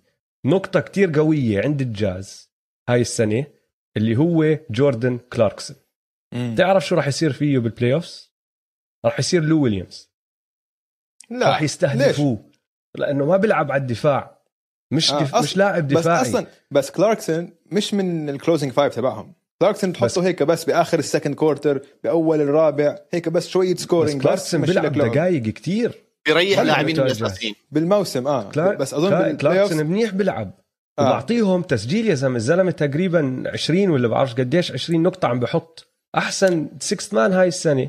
شفتوا هاي اللقطة؟ شفتوا هاي اللقطة؟ sorry تبعت تبعت آه، كلاركسون لما ضد الماجيك لما هيك رجع وكان مريح هيك وعم بيعمل dribble وأعطاها crossover تبع تبع الماجيك. أظن مش ام سي دبليو مش مايكل واحد منهم بس إنه وقعه على اليمين هيك وحطها طلع عليه على الأرض هيك إنه يعني عم بيلعب بثقة كتير كتير عالية هالأيام. على كتير راسي. كتير عالية. مم. على راسي. بس نحن عم نحكي ضد الليكرز. عم نحكي ضد ال ال ضد فريقه السابق. الملك. ها صح ضد نحكي السابق. ضد الملك. لبرون آه. جيمس مم. لبرون جيمس اللي لما كان يشوف لو ويليامز كان يحكي للكل جيبوا لي إياه. شيلوا من هون سيبوا لي إياه. جيبوا لي اياه ستيف كير يسوي هيك. فيه آه. راح يسوي هيك. فيه ولما تلعب انت ال switches تبعونك إنجلز ما بيقدر يضل معه. كونلي للأسف الشديد مع إنه underrated كمدافع آه، صغير ما بيقدر يضل معه رويس أونيل زي ما قلت لك ممكن يضل معه على راسي وعيني بوغدانوفيتش راح. زي كأنه مش موجود قمع راح يكون آه، بوجهه فما راح يقدروا عليه. ما راح يقدروا. لأنه دفاع الجاز مبني على فكرة النظام تبعهم. أنا بلعب كفريق دفاعي لأنه كل لعيبتي بيعرفوا وين يكونوا بيعرفوا كيف يتحركوا مع بعض شو يسووا مع بعض. لما يجيك واحد زي لبرون جيمس سبع مباريات إذا مدت سبعة ورا بعض كل تركيزه عليك. كل تركيزه عليك بيعرف كل شيء أنت بتسويه كل خطة أنت رح تسويها. رح يلعب فيك كل مباراة يعمل خطط عشانك. رح تضطر تعمل switching كتير رح تضطر تطلع من اللي بسموه ال comfort zone تبعك. وهون ما بعرف إذا رح يقدروا الجاز يصمدوا معهم لأنه رح تصفي شغلة مين بيقدر يوقف هذا اللاعب اللي قدامك؟ أو مش حتى يوقفه جعفر حكاها. ما حدا رح يوقفه. ما حدا. بس مين رح يقدر يصعب عليه؟ وجعفر للعلم أنا طلعت ب وأنا عم بحضر لهالنقاط هاي. طلعت بال finals على جي كراودر آه، ولبرون بال finals ماشي جي كراودر لعب على لبرون ست دقائق بس ست دقائق. الباقي لعبهم جيمي جيمي okay. لعب 44 دقيقة ولا بعرفش قديش أوف. 1 on 1 defense عليه والباقي switches وأشياء بتصير طبعا. أكيد. بس المدافع الرئيسي على لبرون جيمس ما كان جي كراودر. جي كراودر ما راح يقدر يوقفه ما راح يقدر بس بال finals السنة الماضية ما كان عم بدافع على لبرون ما بعرف ليش بصراحة. ما عم بدي أرجع أحضر المباريات إذا أتذكر هذا الإشي مش إشي متذكره. المهم أنا بحكي لك لا تستقلوا بميكال بريدجز لا ما هو استقل. بس بت... أنا أشوف بتكون حلوة جدا لو هذول الفريقين أساسا لعبوا ضد بعض في ال playoffs ك matchups أوه. فينيكس ضد يوتا. ترى matchup حلو. تطلع في كل المراكز في matchups بيصير. ال center آه. ال point guard ال- ال- ال shooting guard. بتكون سلسلة حلوة وقتها. ممتع.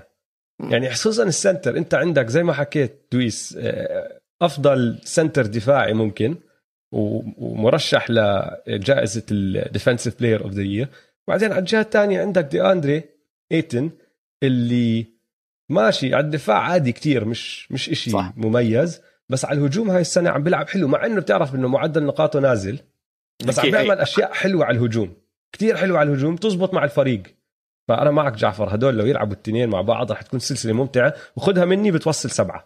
هدول الاثنين مع بعض بتروح سبعة. سجل. سجل. أنا أنا اسجلها عشان سبعة. أرجع لها بعدين. آه. على ذكر التسجيل أظن لازم نصير نسجل نحن نعمل scoreboard حاليا جعفر 1 دويس 1 وأوجي لا لا ما بينفع ما بينفع آه، صح. أنا أيوة، أنا صح. ما فيها هاي إيه، إيه، إيه. عشان بعدين يطلع ال record. بعد كل حلقة أنا ما فيها هاي آه، مش عاجب مش بعد عاجبني الم... بعد الموسم بنشوف ال... لسه أول صح. موسم مشوار طويل هذا زي ال regular season يا أوجي مطول لسه عندك كل يعني- فرص كل علي. أسبوع معك فرصة فرص. تعود البارح الله. طيب شباب أظن رح ننهي آه، أول. أول حلقة من فقرة 1 اون 1 واحد على واحد آه، جعفر يعني تشرفنا بوجودك وكثير انبسطنا وطبعا رح نرجع نعيدها. بدنا نحكي للكل يا جماعة ابعتوا لنا أسئلة حلوة. ابعتوا لجعفر ابعتوا لنا نحن على آه، تويتر على الانستغرام وين ما بدكم. إذا خاطر ببالكم سؤال ابعتوا لنا إياه. وبنصير نقدر ناخذ من هدول الأسئلة ومش كل سؤال طبعا لأنه بعرف هلأ رح يجينا 300 سؤال بس إذا في أسئلة حلوة نقاش حلو ناخذهم وبندخلهم بهاي الفقرة وإن شاء يسالني مين الله. افضل لاعب في التاريخ. أوكي. آه. بس. اسمع هذا نقاش ما بزبط في 90 ثانية بده 90 سنة يا زلمة. هذا بيخلص ما مسوي نهاية. الان أنتم عندكم بودكاست. صح؟ إحنا نسوي واحد ثالث زيادة. نناقش بس من طيب يا جماعة يلا شكرا لكم ومع السلامة. سلام.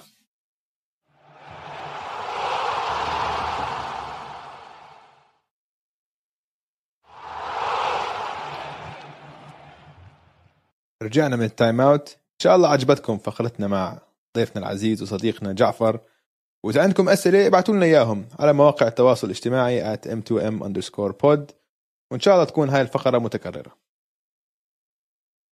أخبار البورصة هالأسبوع ما عندي كثير أخبار عشان السوق كان هادي. من ما في. المباريات. بس في لاعب لازم أذكره. لازم. عشان ما ذكرناه هذا الموسم وعم بيعمل أداء خرافي هذا الموسم. اللاعب هو سكيري تيري scary تيري روزير. اوجي جبنا سيرته بح- آه، اليوم. كلتش الزلمه جبنا سيرته هذاك الأسبوع تذكر؟ لما قعدنا جبنا نحكي. سيرته لما يحكي عن كمبا انه إنه الجمهور آه لما حكينا عن كمبا قلنا إنه. جمهور السلتكس الله يعينه هو قاعد بيحضر تيري روزير هذا الموسم. وبتخيل إنه هذا اللاعب كان ممكن يكون عندهم. آه ما هو قاعد عندهم. هلا خليني أحكي لك عن إحصائياته هذا الموسم كله. مش عم بحكي لمدة شهر واحد أو لأسبوع. على الموسم 20 نقطة 49% من الملعب و43% من الثلاثيات وعم بيشوت ثمان ثلاثيات بالمباراة. يعني وبالكلتش ممتاز. كذا مباراة بالكلتش يعني بدع. أخذ خلاص takes over المباراة. هو صار يعني هو تعطيه الطابة بآخر مباراة. مش جوردن هيورد لا. عنده ثقة بالنفس. ف... الثقة الثقه بالنفس تبعته طول عمرها موجودة. من أيام عارف. من أيام السلتكس موجودة. أيام السلتكس واسمع، الثقة بالنفس الغير منطقية. هلأ عم بتصير ف- منطقية. آه هلأ صار... ما هيك صارت. fake it till you make it زي ما بيقولوا. آه. بس يعني هلأ إنه نحن فكرنا يعني هلأ لما أفكر على أيام السلتكس كيف وصلوا نهائي القسم كان سكيري تيري كان مصاب آه، آه، كايري. كايري ايرفينج وكان سكيري تيري الأساسي وكانوا كان جيسون تيتم rookie وجيلن براون ثاني سنة. لساتهم صغار يعني لسه ما حد توقع منهم إشي. بس سكيري تيري كان ال point guard ووصلوا نهائيات القسم. ف كل حدا فكر إنه ما لها ما لها دخل بسكيري تيري إنه سكيري تيري ما ما ساعدهم كتير أو ما كان سبب رئيسي إنهم يوصلوا لهي المرحلة. بس يمكن كان. يمكن كان هو سبب رئيسي يمكن كان لازم يخلوه. ما بعرف. وهاي بتوصلنا لآخر كلمة بحلقة اليوم. أنا وأوجي حنعطيكم ثلاث تنبؤات للنصف الثاني من الموسم. وأنا أول تنبؤ بالنسبة إلي إنه الهورنتس راح يوصلوا ال playoffs اظن. حيوصلوا عشان آه حكينا كمان اليوم إنه فريق متجانس والروح إيجابية وكذا. بس إذا بتطلع على الإحصائيات في الكلتش. إحصائيات الكلتش تبعون الهورنتس مش طبيعية ما صدقتهم لما قرأتهم. الأول بالتقييم الهجومي التقييم الإجمالي نسبة التسجيل نسبة تسجيل الثلاثيات والخامس بنسبة الانتصارات. هذول الهورنتس بالكلتش ف أنا بالنسبة لي هذا التوقع الأول إنه راح يوصلوا ال playoffs حلو. توقعي الثاني يا أوجي إنه. الهيت راح يوصلوا نهائي القسم الشرقي على الأقل يا إما. ال Eastern Conference final أو صدمتني ال final لا بس يعني في كثير ناس كانوا مش ما عندهم ثقة فيهم أنا خليت ثقتي فيهم من أول يوم لما كانوا كان صدمت لو ما 14 حكيت هيك. شيء آه بالضبط لا شفت دراجيتش اليوم دراجيتش سجل 20 نقطة بآخر ال... الكوارتر الرابع. آه آه. وجيمي جيمي لاعب ممتاز مان جيمي جيمي عم بيلعب كثير منيح عم بيكون بلاي ميكر كثير منيح كمان قبل سبعة تقريبا ثمانية شرس للعلم. مدافع شرس طول عمره ف آه. عندي ثقة طول عمره. بس هاي السنة آه ليش بعرف هذا الحكي لأني لما كنت عم بطلع على الإحصائيات المتقدمة تبعت الدفاع مم. آه عشان سيمنز و وجوبير مش قلت لك طلعت عليهم وقارنتهم جيمي آه. باي شيء دخلوا إحصائية متقدمة ديفنسيف وين شيرز الأمور هاي ديفنسيف بوكس بلس ماينس كل هالأمور هاي موجود اسمه دائما توب 3 آه. كدفاع كمدافع عم بقدم موسم رائع. آه وحش مان وآخر تنبؤ هاي يمكن آه. كان ما تفاجئ كثير ناس بس يعني يمكن تفاجئ بعض الناس. الكليبرز راح يخسروا بأول round بال playoffs عم بقول لك man في شيء غلط فيه اسمع هذا اسمع. توقع كبير. آه. حيخسروا بأول round بال playoffs وين ما يصفوا بالتصنيف حيخسروا بأول round بال playoffs أنا هذا توقعي.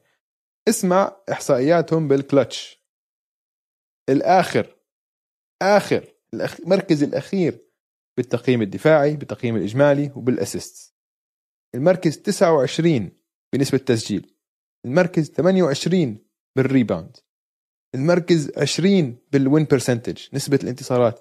يعني شو عم بيصير مع هذا الفريق؟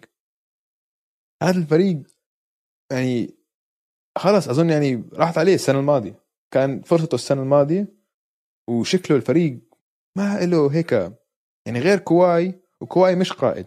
ما عندهم القائد اللي يمسك الفريق مظبوط يمسك روح الفريق.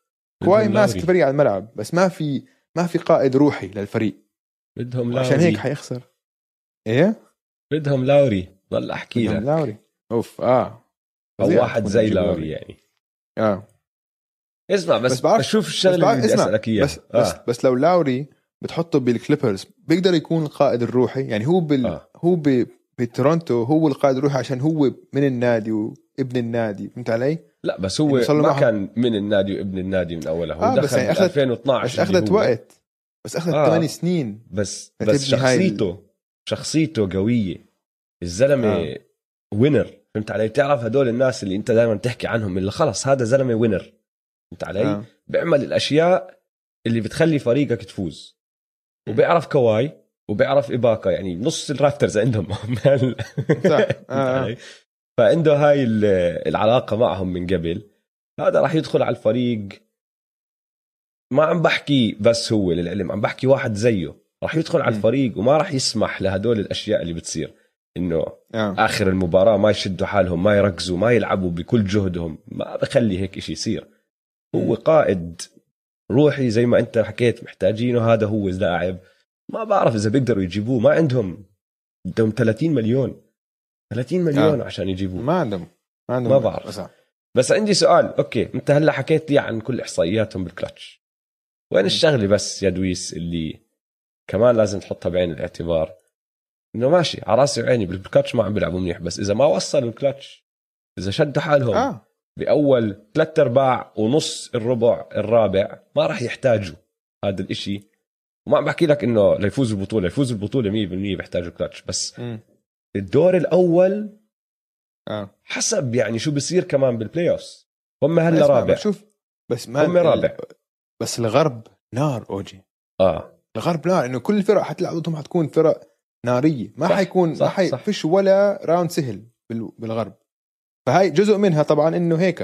إنه ممكن يلعبوا ضد ممكن يلعبوا ضد ال... كمان مره يلعبوا ضد طيب أسألك إياها ضد بطريقة ثانية Blazers في match up بال West بتشوفوا فريق إنه ممكن الغ... ال Clippers ما يخسروا ضده بالدور الأول؟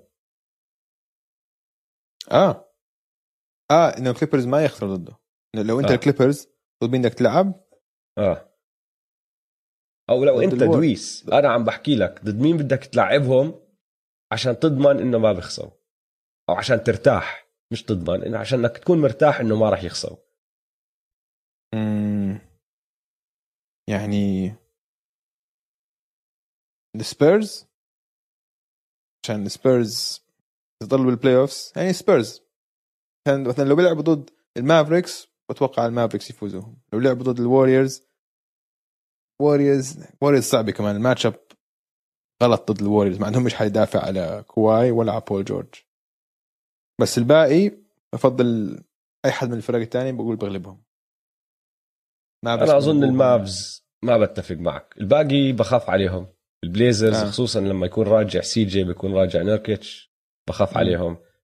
السانز الجاز الليكرز الناجتس كلهم بخاف عليهم. ال Warriors أنا معك أظني بتوقع Clippers يفوزوها هاي. ال ال Mavs أظن أظن باخذ ال Clippers ضد ال Mavs ما شوف لاحظ أنت آخر أسبوعين مع كريستابس آه. منيح. في فرق بس- آه؟ فرق بس منيح. وين المشكلة مع ال Mavs إنه إذا طلعت لوكا من ال game آه لا. بنهاروا انسى بس بس ما حيطلع. يعني السنة الماضية ما- مش قصدي يطلع. لوكا مش قصدي بيطلع إنه يقعد. إصابة. قصدي إذا أنت ركزت عليه ما بتخاف من حدا تاني. حتى كريستابس بدون لوكا ما بس- بتخاف منه كتير. بس بتقدرش تركز على لوكا بس عشان لوكا playmaker ممتاز. إنه بتقدر حاول السنة الماضية بال playoffs لوكا لحاله فاز مباراتين بدون كريستابس وكانوا أنا متأكد أنا بالنسبة لي كان فريقهم أقوى السنة الماضية ال Clippers لا أنا. هاي ما بتفق معك عليها. أنا بح... أنا شايف هذا الفريق أقوى. هذا ولا الفريق ليش أقوى؟ مش أقوى على هدلاك. ممكن عندهم لعيبة أكتر بس شايف هدول مع إنه في إشي غلط بالكلتش اللي أنت عم تحكيه بس شايف هدول راكبين على بعض أكتر طريقة أحسن. ما بعرف في إشي فيهم مريحني أكتر من الفريق اللي شفناه السنة الماضية. وأظن هذا كمان لأنه شفنا شو صار فيهم. لو ترجع تتذكر أيام الموسم نحن نضلنا نحكي لا ال Clippers لعيبة ال Clippers لعيبة ال Clippers لعيبة. هدول ما عم بخاف عليهم. يعني مع إنه بعرف إنه ممكن يوصلوا ال playoffs وينهاروا زي ما صارت السنة الماضية في إشي راكب أكثر. في إشي شايفه أحسن ما بعرف شو هو. ما عم بحكي لك رشح الأول بس. بالنسبة لإلي مش شايف المشكلة هاي اللي كانت بالتجانس بين اللعيبة. شايف شايف إنه هذا الفريق أحسن شوي ما بعرف. في إشي في شعور عندي إياه. إنه هدول أحسن شوي من السنة الماضية. وزي ما قلنا عندك آه، ال- ال- حركات الصفقات اللي ممكن يعملوها ممكن تغير سمعت بيفرلي ال- مصيبة للعلم. آه بيفرلي مصيبة. ب- بيقدروش يفوزوا ببيفرلي ال starting point guard تبعهم. أنا هاي معك. بيفرلي لازم يلاقوا له حل. سمعت ال- لما تشارلز باركلي سأل كواي إنه أنت عندكم مدرب جديد هاي السنة. شو الفرق بين آه تاي ليو ومدربك السابق دوك ريفرز. دوك ريفرز. شو قال؟ سمعت المقابله سمعته؟ لا. بتعرف شو جاوب؟ بتعرف شو جاوب كواي؟ قال لهم آه هم شخصين مختلفين. They're two different people. حياة الله هيك حكى. بس.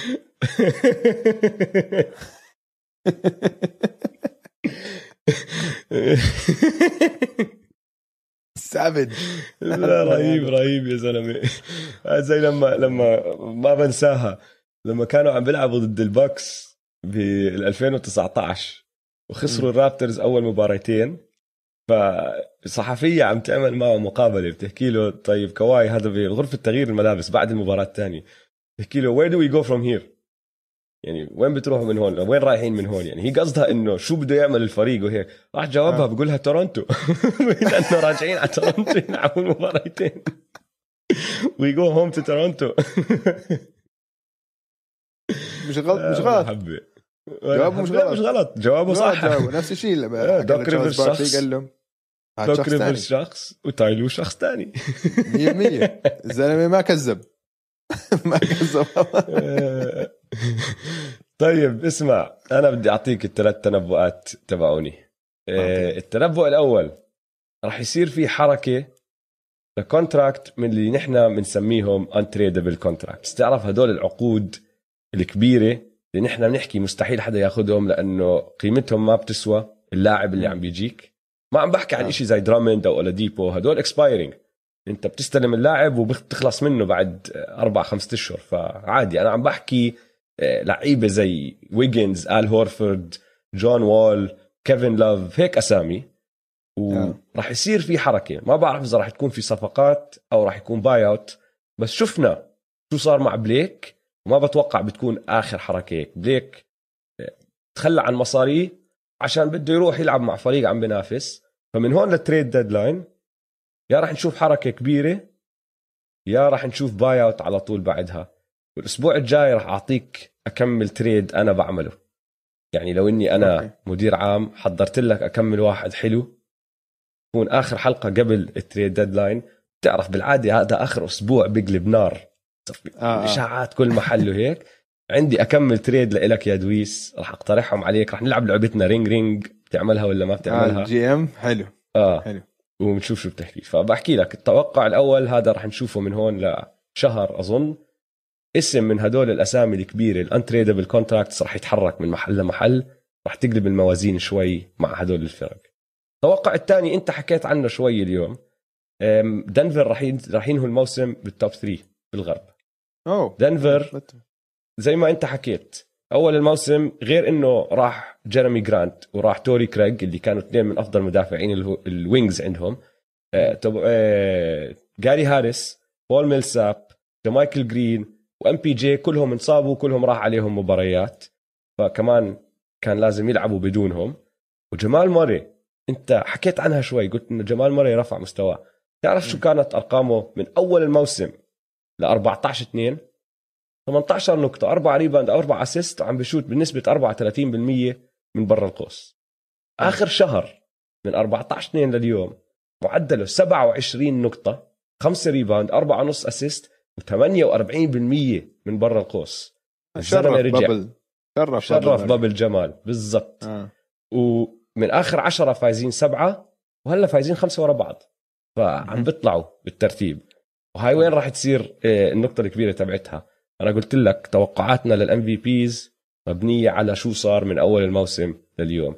إذا الدنفر ناجتس خلصوا top 3 زي ما أنا بتوقعهم يخلصوا بال top 3 راح ياخذها يوكيتش. أكيد. أكيد. مفروض مفروض بس تعرف مين كمان لازم نحطه بالنقاش إذا بيكملوا إذا بضلوا مركز ثاني أو بصيروا مركز أول؟ كريس بول. كريس بول؟ آه. يعني ما بعرف إذا بتقدر تحط كريس بول لأنه عندك كمان بوكر. أظن يعني ال- المصوتين بعرف مش رح آه، يعرفوا إنه- لمين يصوتوا. فهمت علي؟ بس يعني لو بخلص أول مثلا سانز ممكن. يعني الفرق الوحيد أظن بعطوها ل... أظن بعطوها لمونتي ويليامز. بيقولوا لك ما راح نعطي كريس بول ولا لا ديفن بوكر. يعني هالجائزه تخيل قديش خذ انت يا مونتي ويليامز هاي جائزتك أفضل مدرب. شوف قديش رهيب كريس بول man مش طبيعي شو لعيب. قديش قديش هو آه. جد له قيمة للفريق اللي بيروح عليه. يعني السانز نفس الفريق تاع السنة الماضية تقريبا. تغيير بسيط هون هناك. ما وصل ال playoffs مع كريس بول حيخلص الثاني أو الأول بالمنطقة الغربية. تخيل. بال West. تخيل. تخيل. رهيب. طيب اخر آخر توقع. ورح ننهي الحلقة بعديه على طول. تذكر يا دويس أول الموسم أنت سألتني قلت لي مين راح يربح؟ شو توقعاتك لمين راح يربح؟ قلت لك الليكرز حاليا أها. أفضل فريق. أنا شايفهم أفضل فريق بس ما راح يربحوا البطولة. قلت لي. ليش؟ قلت لك موسم غريب راح يصير فيه أشياء غريبة ما بقدر أحكي لك ليش بس ما راح يربحوا. بهدلتني ونزلوا الشباب كمان بهدلة فيي بيقولوا لي شو التوقع؟ هذا عشان ما. جاوبت. عشان ما جاوبت. آه. شفنا كتير أشياء صارت بهذا الموسم. خافات كورونا إصابات بعرفش إيش. شفنا تريد. بعديها بأسبوعين ثلاثة كبير كبير اللي هو trade جيمس هاردن. غير كل شيء صرنا. بنحضر هالبروكلين نتس من أول ما راح جيمس هاردن نستنى هالشهر العسل هذا ينت- ينتهي. ما عم بنتهي. عم بفوزوا مباريات بدون كيفن دورانت. هلا جابوا بليك جريفن وراح يجيبوا كمان ناس أنا متأكد.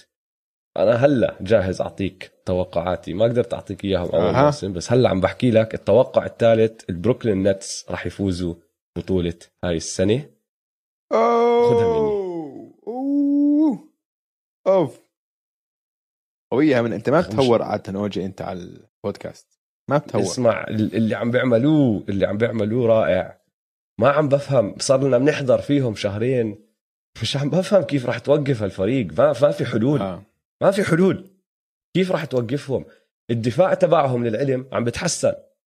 دفاعهم آه. اللي كان أسوأ دفاع بتاريخ السلة مش بس الموسم بتاريخ السلة عم بتحسن وعم بيطلع. آه. وهلا بطل أسوأ دفاع بتاريخ السلة. ولو تطلع على آخر شهر يعني ما عم بحكي لك ممتازين بس دفاع عادي معدل. يعني بنص التصنيف تبع الدوري. والهجوم. زي ما عم بيلعبوا بدون دورانت مرات بدون كايري. هاردن الوحيد اللي هيك عم بيلعب دائما بروس براون كيفت على بروس براون اللي عم بيعمله بروس براون. جو هاريس عم بي... جو هاريس أكثر إنسان مبسوط بالكرة الأرضية. بس بيستلم آه. وبشوت. رهيب. 50% آه، نيك كلاكستن. عم بتشوف آه. نيك كلاكستن شو عم بيعمل؟ سمعت شغلة هذاك اليوم على بودكاست خلتني أفكر قلت 100% كانت صارت. بقول لك نيك كلاكستن كان مصاب وقت ما صارت ال trade تا- صفقة هاردن. لو إنه ما كان مصاب وكان عم بيلعب أكيد هيوستن كان طالبوا فيه. أكيد. لأنه اللي عم آه. بيعمله كتير حلو كلاعب دفاعي آه، center صغير عم بيساعد الفريق بدوره. حلو الحكي اللي عم بيصير. ستيف ناش بدنا نعطي احترام كتير كبير لستيف ناش. ما راح يربح جائزة أفضل مدرب أو إشي لأنه لما يكون عندك هدول اللعيبة وهاي الموهبة على فريقك ما راح تربح هيك إشي. بس rookie head coach أول مرة بدرب. صار عنده هالثلاث لعيبة. أول شهر من الموسم تغير كل إشي عليه. راح واحد من الأساسيين تبعونه أول إشي سبنسر دينويدي انصاب. بعدين كاريس ليفرت طلع اجى محله جيمس هاردن اللي هو يعني لاعب طريقة لعبه وسمعته وكل إشي. كثير غير عن اللي كانوا عم بيعملوه بروكلين. واضطر إنه خلص يغير كل شيء ويلعب بطريقة. وأقنعه لهاردن. وما تكون أنت هاردن القديم أنت هلا صير هاردن زي ما حكينا النسخة الثالثه ما مش فاهم ما بعرف إذا في فريق بال NBA بيقدر يوقف هدول الثلاثة. هاي هي. صار لي بحضرهم شهرين. ما في. الطريقة ما. الوحيدة اللي بتقدر توقفهم إنه هم يوقفوا حالهم. هاي هي. وإذا ما وقفوا بالضبط. حالهم راح يربحوا البطولة. وهي توقعي الثالث. يعني أنا عم بشوف اللي أنت عم بتشوفه. ما حد بيقدر يوقفهم. الإشي اللي يعني شو يعني تخيل نهائي بين بروكلين والليكرز روعة روعة. يعني روعة. أوف. ال ال القصص دورانت دورانت وكايري ومليون ألف قصة. ولبرون وإي دي. ما بدي أتحمس فيها كثير بس إنه عشان هاي ممكن تكون جد نهائي روعة. بس يعني الشيء الوحيد اللي ممكن يوقفهم هم بروكلين. اسمع اللي بخوف إنه ليش لبرون ليش KD ما عم بيلعب؟ صار له سمعت مؤامرة هذاك اليوم. سمعت مؤامرة. بقول لك KD ما كان بده يلعب بال All-Star break. آه. ف فقالوا لك خلص نتركك على أساس أنت مصاب وبترجع بعد ال All-Star break. بعدين آه. لعبوا أول مباراة وما لعب فيها. فما بعرف. ولكن عم بريحوه بزيادة. بيقولوا لك هامستينج عم بريحوه. مش مش محتاجينه يا زلمة عم بفوزوا بدونه. يعني اي دي كمان قرأت الخبر امبارح إنه قالوا لك بدنا نخليه يرتاح لكمان أسبوعين على اي دي لازم عشان نفس الإصابة آه. من وقت النهائيات. بالزبط. لازم لازم يريحوه. نفس الشيء عامل عملية. فعم بريحوهم وشايفين إنه ما في ضرورة إنه هلأ يرجع. ليش نخاطر فيه؟ صح. ف ما بعرف بس أنا يعني أنا مش طيب مش فأنت خلص. اوجي على ال... على قطار بروكلين. خلص. مش ملاقي لهم حل يا أخي. بروكلين بدي حدا يورجيني حل. والله. يعني إن شاء الله نشوفهم بالنهائي صراحة. هم ضد الليكرز بيكون نهائي روعة روعة. وإن شاء الله عجبتكم حلقة اليوم. لا تنسوا تتابعونا على مواقع التواصل الاجتماعي at m2m underscore pod. ولا تنسوا آه، تتابعوا استوديو جمهور استوديو جمهور على جميع منصات التواصل الاجتماعي وتيك توك كمان. يلا سلام. يلا سلام.